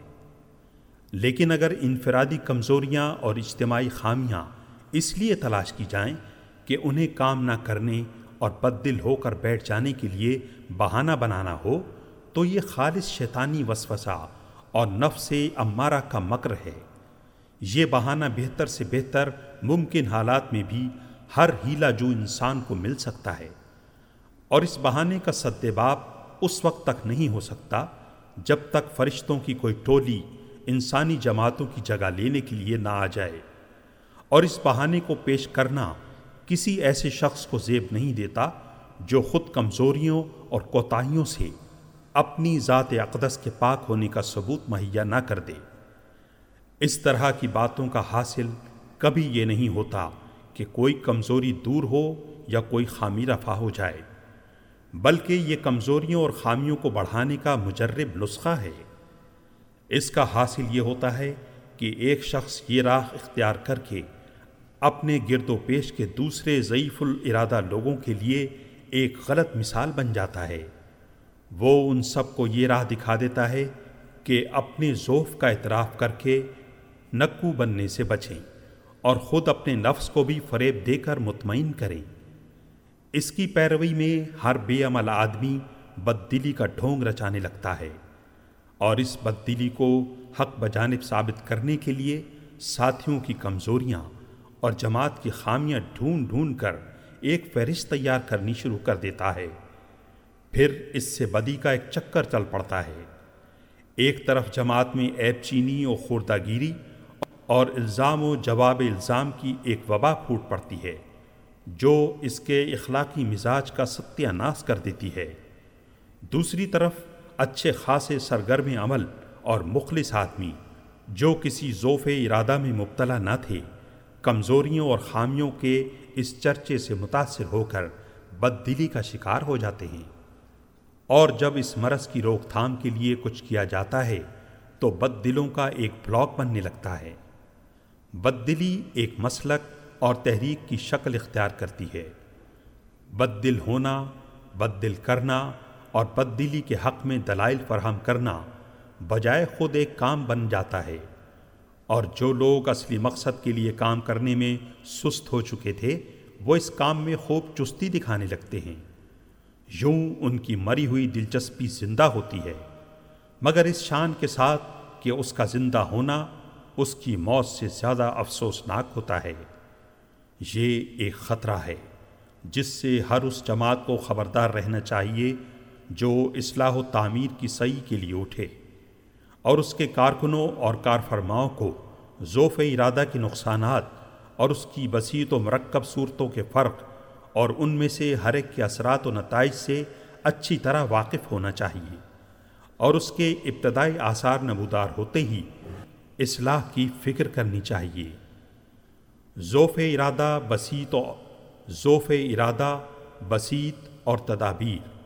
ذوف ارادہ بسیط یہ ہے کہ جماعت میں کوئی شخص اس کام کو برحق اور اس کا بیڑا اٹھانے والی جماعت کو صحیح مانتے ہوئے عملاً سستی اور دلچسپی میں کمی دکھانی شروع کر دی اس صورت کے رونما ہوتے ہی چند تدبیریں اختیار کرنی چاہیے ایک یہ کہ ایسے شخص کے حالات کی تحقیق کر کے یہ معلوم کیا جائے کہ اس کی سستی کی وجہ آیا ذوف ارادہ ہی ہے یا کچھ حقیقی مشکلات ہیں جو اسے سست کر رہی ہیں۔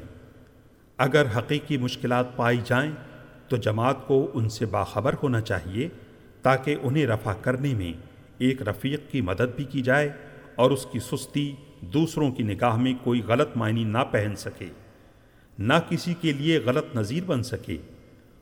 اور اگر اصل سبب ذوف ارادہ ہی متحقق ہو، تو بھونڈے طریقوں سے اجتناب کرتے ہوئے حکمت کے ساتھ ایسے شخص کے معاملے کو جماعت کے سامنے ان لوگوں کے معاملے سے ممیز ہو جانا چاہیے جو حقیقی مشکلات کی وجہ سے کام میں سرگرم نہ ہوں۔ دوسرے یہ کہ ضعیف الارادہ آدمی کی حالت جس وقت بھی نوٹس میں آئے، اس کے ذوف کو تذکیر و تلقین اور نصیحت کے ذریعے سے دور کرنے کی کوشش کر دینی چاہیے۔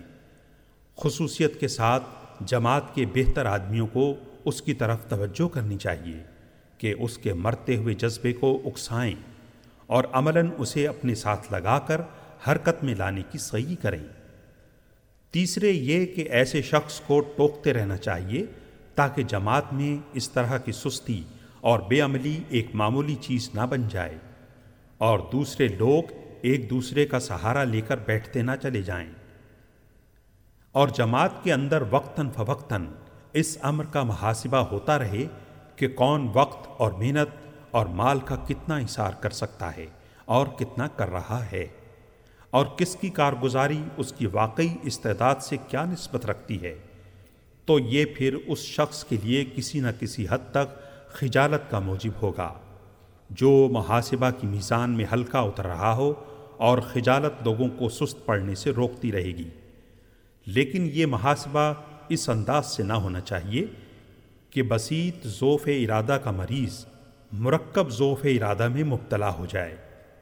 حکمت کا تقاضا یہ ہے کہ ایک شخص میں جو کمزوری پیدا ہو رہی ہے، اسے اگر رفع نہ کیا جا سکے تو کم از کم بڑھنے نہ دیا جائے۔ نادانی کے ساتھ ضرورت سے زیادہ جوش دکھانے کا یہ نتیجہ ہوتا ہے کہ برائی میں پڑا ہوا آدمی اس سے شدید تر برائی کی طرف زبردستی دھکیل دیا جاتا ہے۔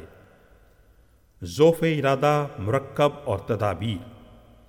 ذوف ارادہ مرکب یہ ہے کہ آدمی اپنی کمزوریوں پر جھوٹ اور مکر کے پردے ڈالنے کی کوشش کرے اور بڑھتے بڑھتے یہ ثابت کرنے کی کوشش پر اتر آئے کہ خرابی اس میں نہیں ہے بلکہ جماعت میں ہے۔ یہ محض ایک کمزوری نہیں ہے، بلکہ ایک بد اخلاقی ہے، جسے کسی ایسی جماعت میں پھلنے پھولنے نہ دینا چاہیے جو اخلاقی بنیادوں ہی پر دنیا کی اصلاح کرنا چاہتی ہو۔ اس کا پہلا درجہ یہ ہے کہ آدمی کام نہ کرنے کے لیے جھوٹے عذرات اور بے بنیاد بہانے پیش کرے۔ اس چیز سے چشم پوشی کرنا خود اس شخص سے بھی بے وفائی ہے جس میں یہ اخلاقی عیب ابھرتا آ رہا ہو اور اس جماعت سے بھی بے وفائی ہے، جس کے ساتھ بہت سے لوگوں نے ایک مقصد عظیم کی خاطر جان و مال کی بازی لگائی ہو۔ ایسی جماعت میں شریک ہونے والے ہر شخص کے اندر کم از کم اتنی اخلاقی جرت اور ضمیر کی زندگی ہونا چاہیے کہ اگر اپنے جذبے کی کمزوری کے باعث وہ کام نہ کرے تو صاف صاف اپنی کمزوری کا اعتراف کرے۔ اعتراف قصور کے ساتھ ایک شخص کا عمر بھر اس کمزوری میں مبتلا رہنا اس سے بدرجہ بہتر ہے کہ وہ ایک مرتبہ بھی اس کو چھپانے کے لیے جھوٹے بہانوں سے مدد لے۔ یہ عیب جب بھی ظاہر ہو، اس پر سرزنش ہونا چاہیے اور کبھی اس کی ہمت افزائی نہ کی جانی چاہیے۔ علیحدگی میں سرزنش کرنے پر وہ اس طریقے سے باز نہ آئے تو اعلانیہ جماعت میں اسے ملامت کی جائے اور ان عذرات کی حقیقت کھول دی جائے جنہیں وہ اپنے لیے حجت بنا رہا ہو۔ اس میں تساہل برتنے کے معنی یہ ہیں کہ جماعت کے اندر ان خرابیوں کا دروازہ کھول دیا جائے جن کی تفصیل ہم ابھی بیان کر کے آئے ہیں۔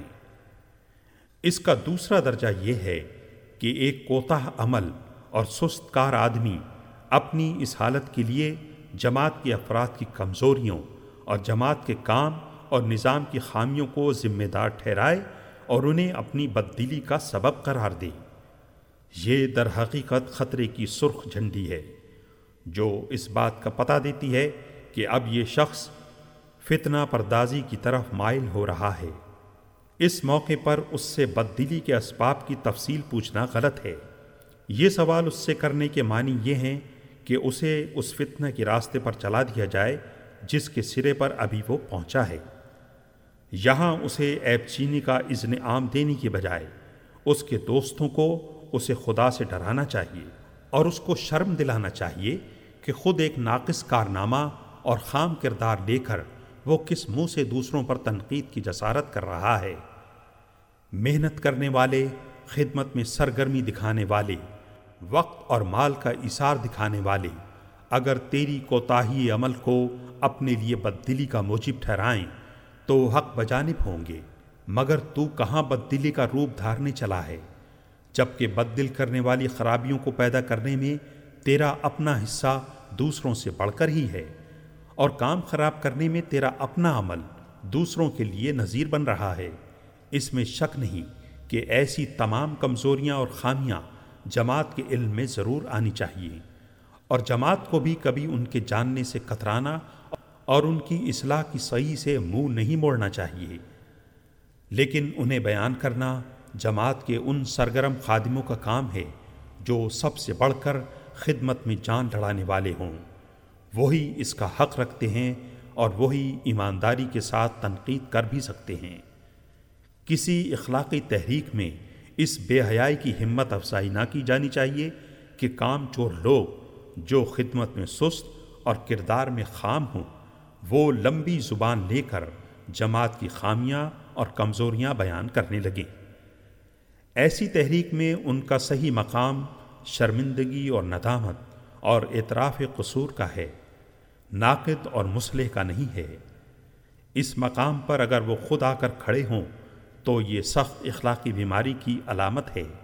اور اگر جماعت میں ان کے لیے یہ مقام تسلیم کیا جائے، تو اس کے معنی یہ ہیں کہ جماعت پر اخلاقی دیوالیہ پن مسلط ہو رہا ہے۔ اس سلسلے میں یہ اصولی بات ذہن نشین رہنی چاہیے کہ ایک محرک اور متحرک جماعت کے لیے اس کے تندرست اعضاء کے احساسات کچھ اور معنی رکھتے ہیں اور بیمار اعضاء کے احساسات کچھ اور معنی۔ اس کے تندرست اعضاء وہ ہیں جو اپنے کام کی دھن میں لگے ہوئے ہوں۔ اپنا تن، من، دھن، سب کچھ انہوں نے اس کام میں لگا دیا ہو۔ اور جن کا نامہ اعمال یہ بتا رہا ہو کہ وہ اپنی حد استطاعت تک خدمت میں کوئی کوتاہی نہیں کر رہے ہیں۔ بیمار اعضا وہ ہیں جنہوں نے کبھی اپنی حد وسا کے مطابق خدمت کا حق ادا نہ کیا ہو، یا جو کچھ عرصے تک سرگرم رہنے کے بعد ٹھنڈے پڑ چکے ہوں اور جن کا نامہ اعمال ان کی کوتاہیوں کا سری ثبوت دے رہا ہو۔ ان دونوں کے احساسات میں وہی فرق ہے جو تندرست آنکھ اور بیمار آنکھ کی بینائی میں ہوتا ہے۔ جماعت اپنی کمزوریوں اور خامیوں کا اگر صحیح اندازہ کر سکتی ہے، تو صرف اپنے تندرست اعضا ہی کے احساسات کے واسطے سے ہی کر سکتی ہے۔ وہ اعضا جو کام نہ کر رہے ہوں اور کام چھوڑنے کے لیے اپنی بددلی کا خود اظہار کر رہے ہو کبھی اس کا قابل اعتماد واسطہ نہیں بن سکتے۔ ان کے احساسات اگر سو فیصد نہیں تو اسی یا نوے فیصد گمراہ کن ہوں گے۔ اور جو جماعت خودکشی نہ کرنا چاہتی ہو، وہ ہرگز ان کے دیے ہوئے احساسات پر اپنے نتائج کی بنا نہیں رکھ سکتی۔ یہ خیال کرنا کہ کمزوریاں اور خامیاں جو بھی سامنے لا کر رکھ دے بس گڑ گڑا کر ہمیں ان کے آگے توبہ و استغفار شروع کر دینی چاہیے۔ اور پھر انہی پر اپنے اندازوں کی بنا رکھ کے یہ فیصلہ بھی کر ڈالنا چاہیے کہ ہم کیا کچھ کرنے کے قابل ہیں اور کیا کچھ کرنے کے قابل نہیں ہیں۔ نیکی تو ہو، مگر عقل مندوں کی نہیں۔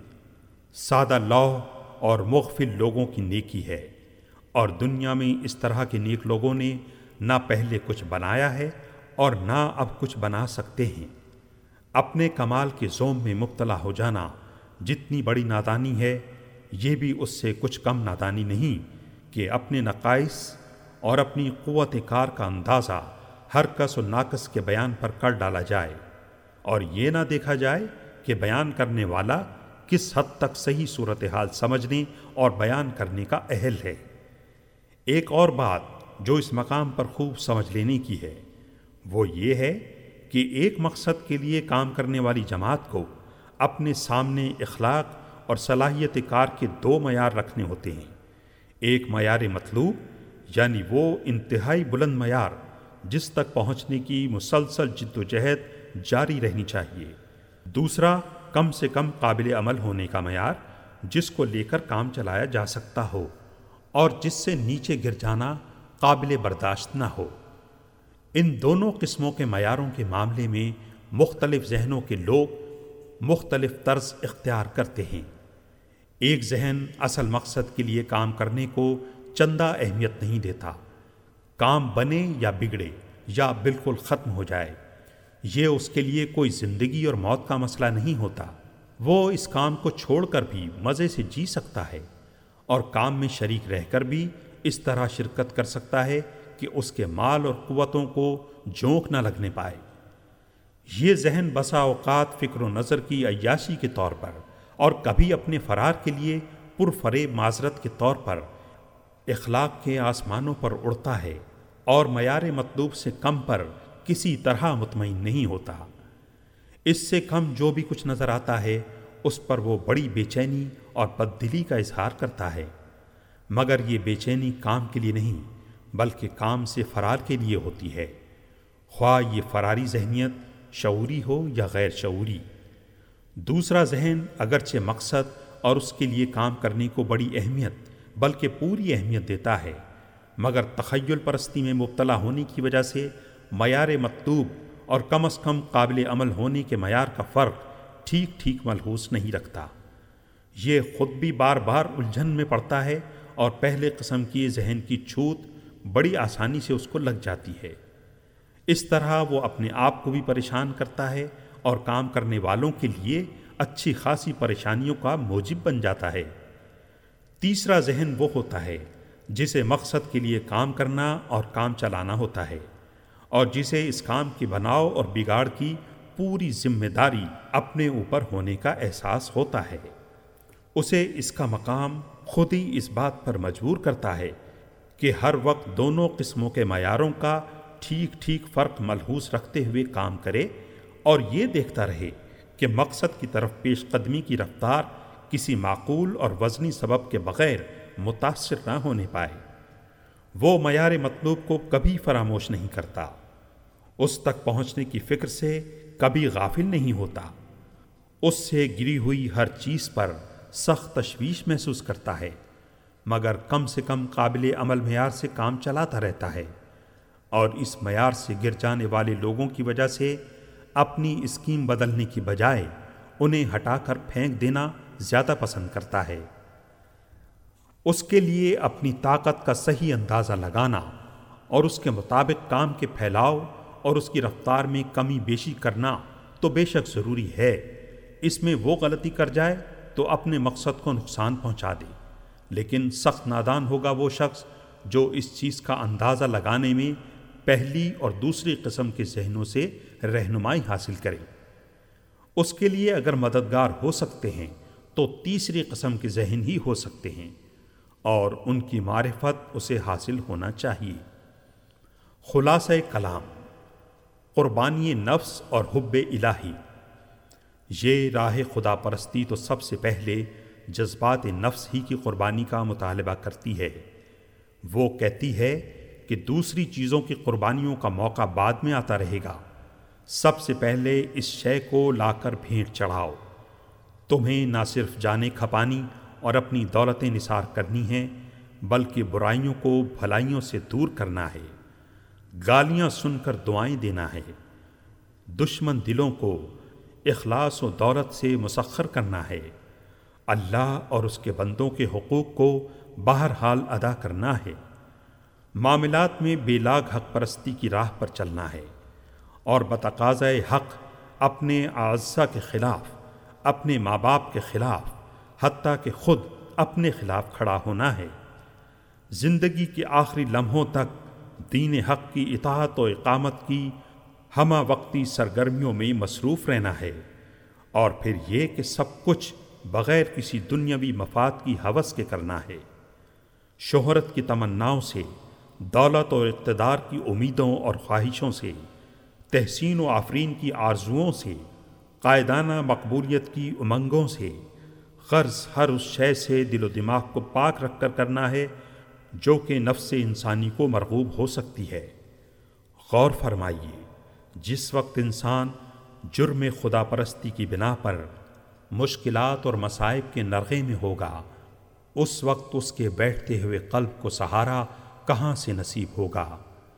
یہ سرچشمہ قوت صرف ذات الہی کی محبت ہے۔ کسی حقیقت کا مجرد علم و اعتراف مشکلات سے شکست کھا سکتا ہے اور روزانہ کھاتا ہی رہتا ہے۔ مگر محبت نے کبھی یہ ننگ گوارا نہیں کیا ہے۔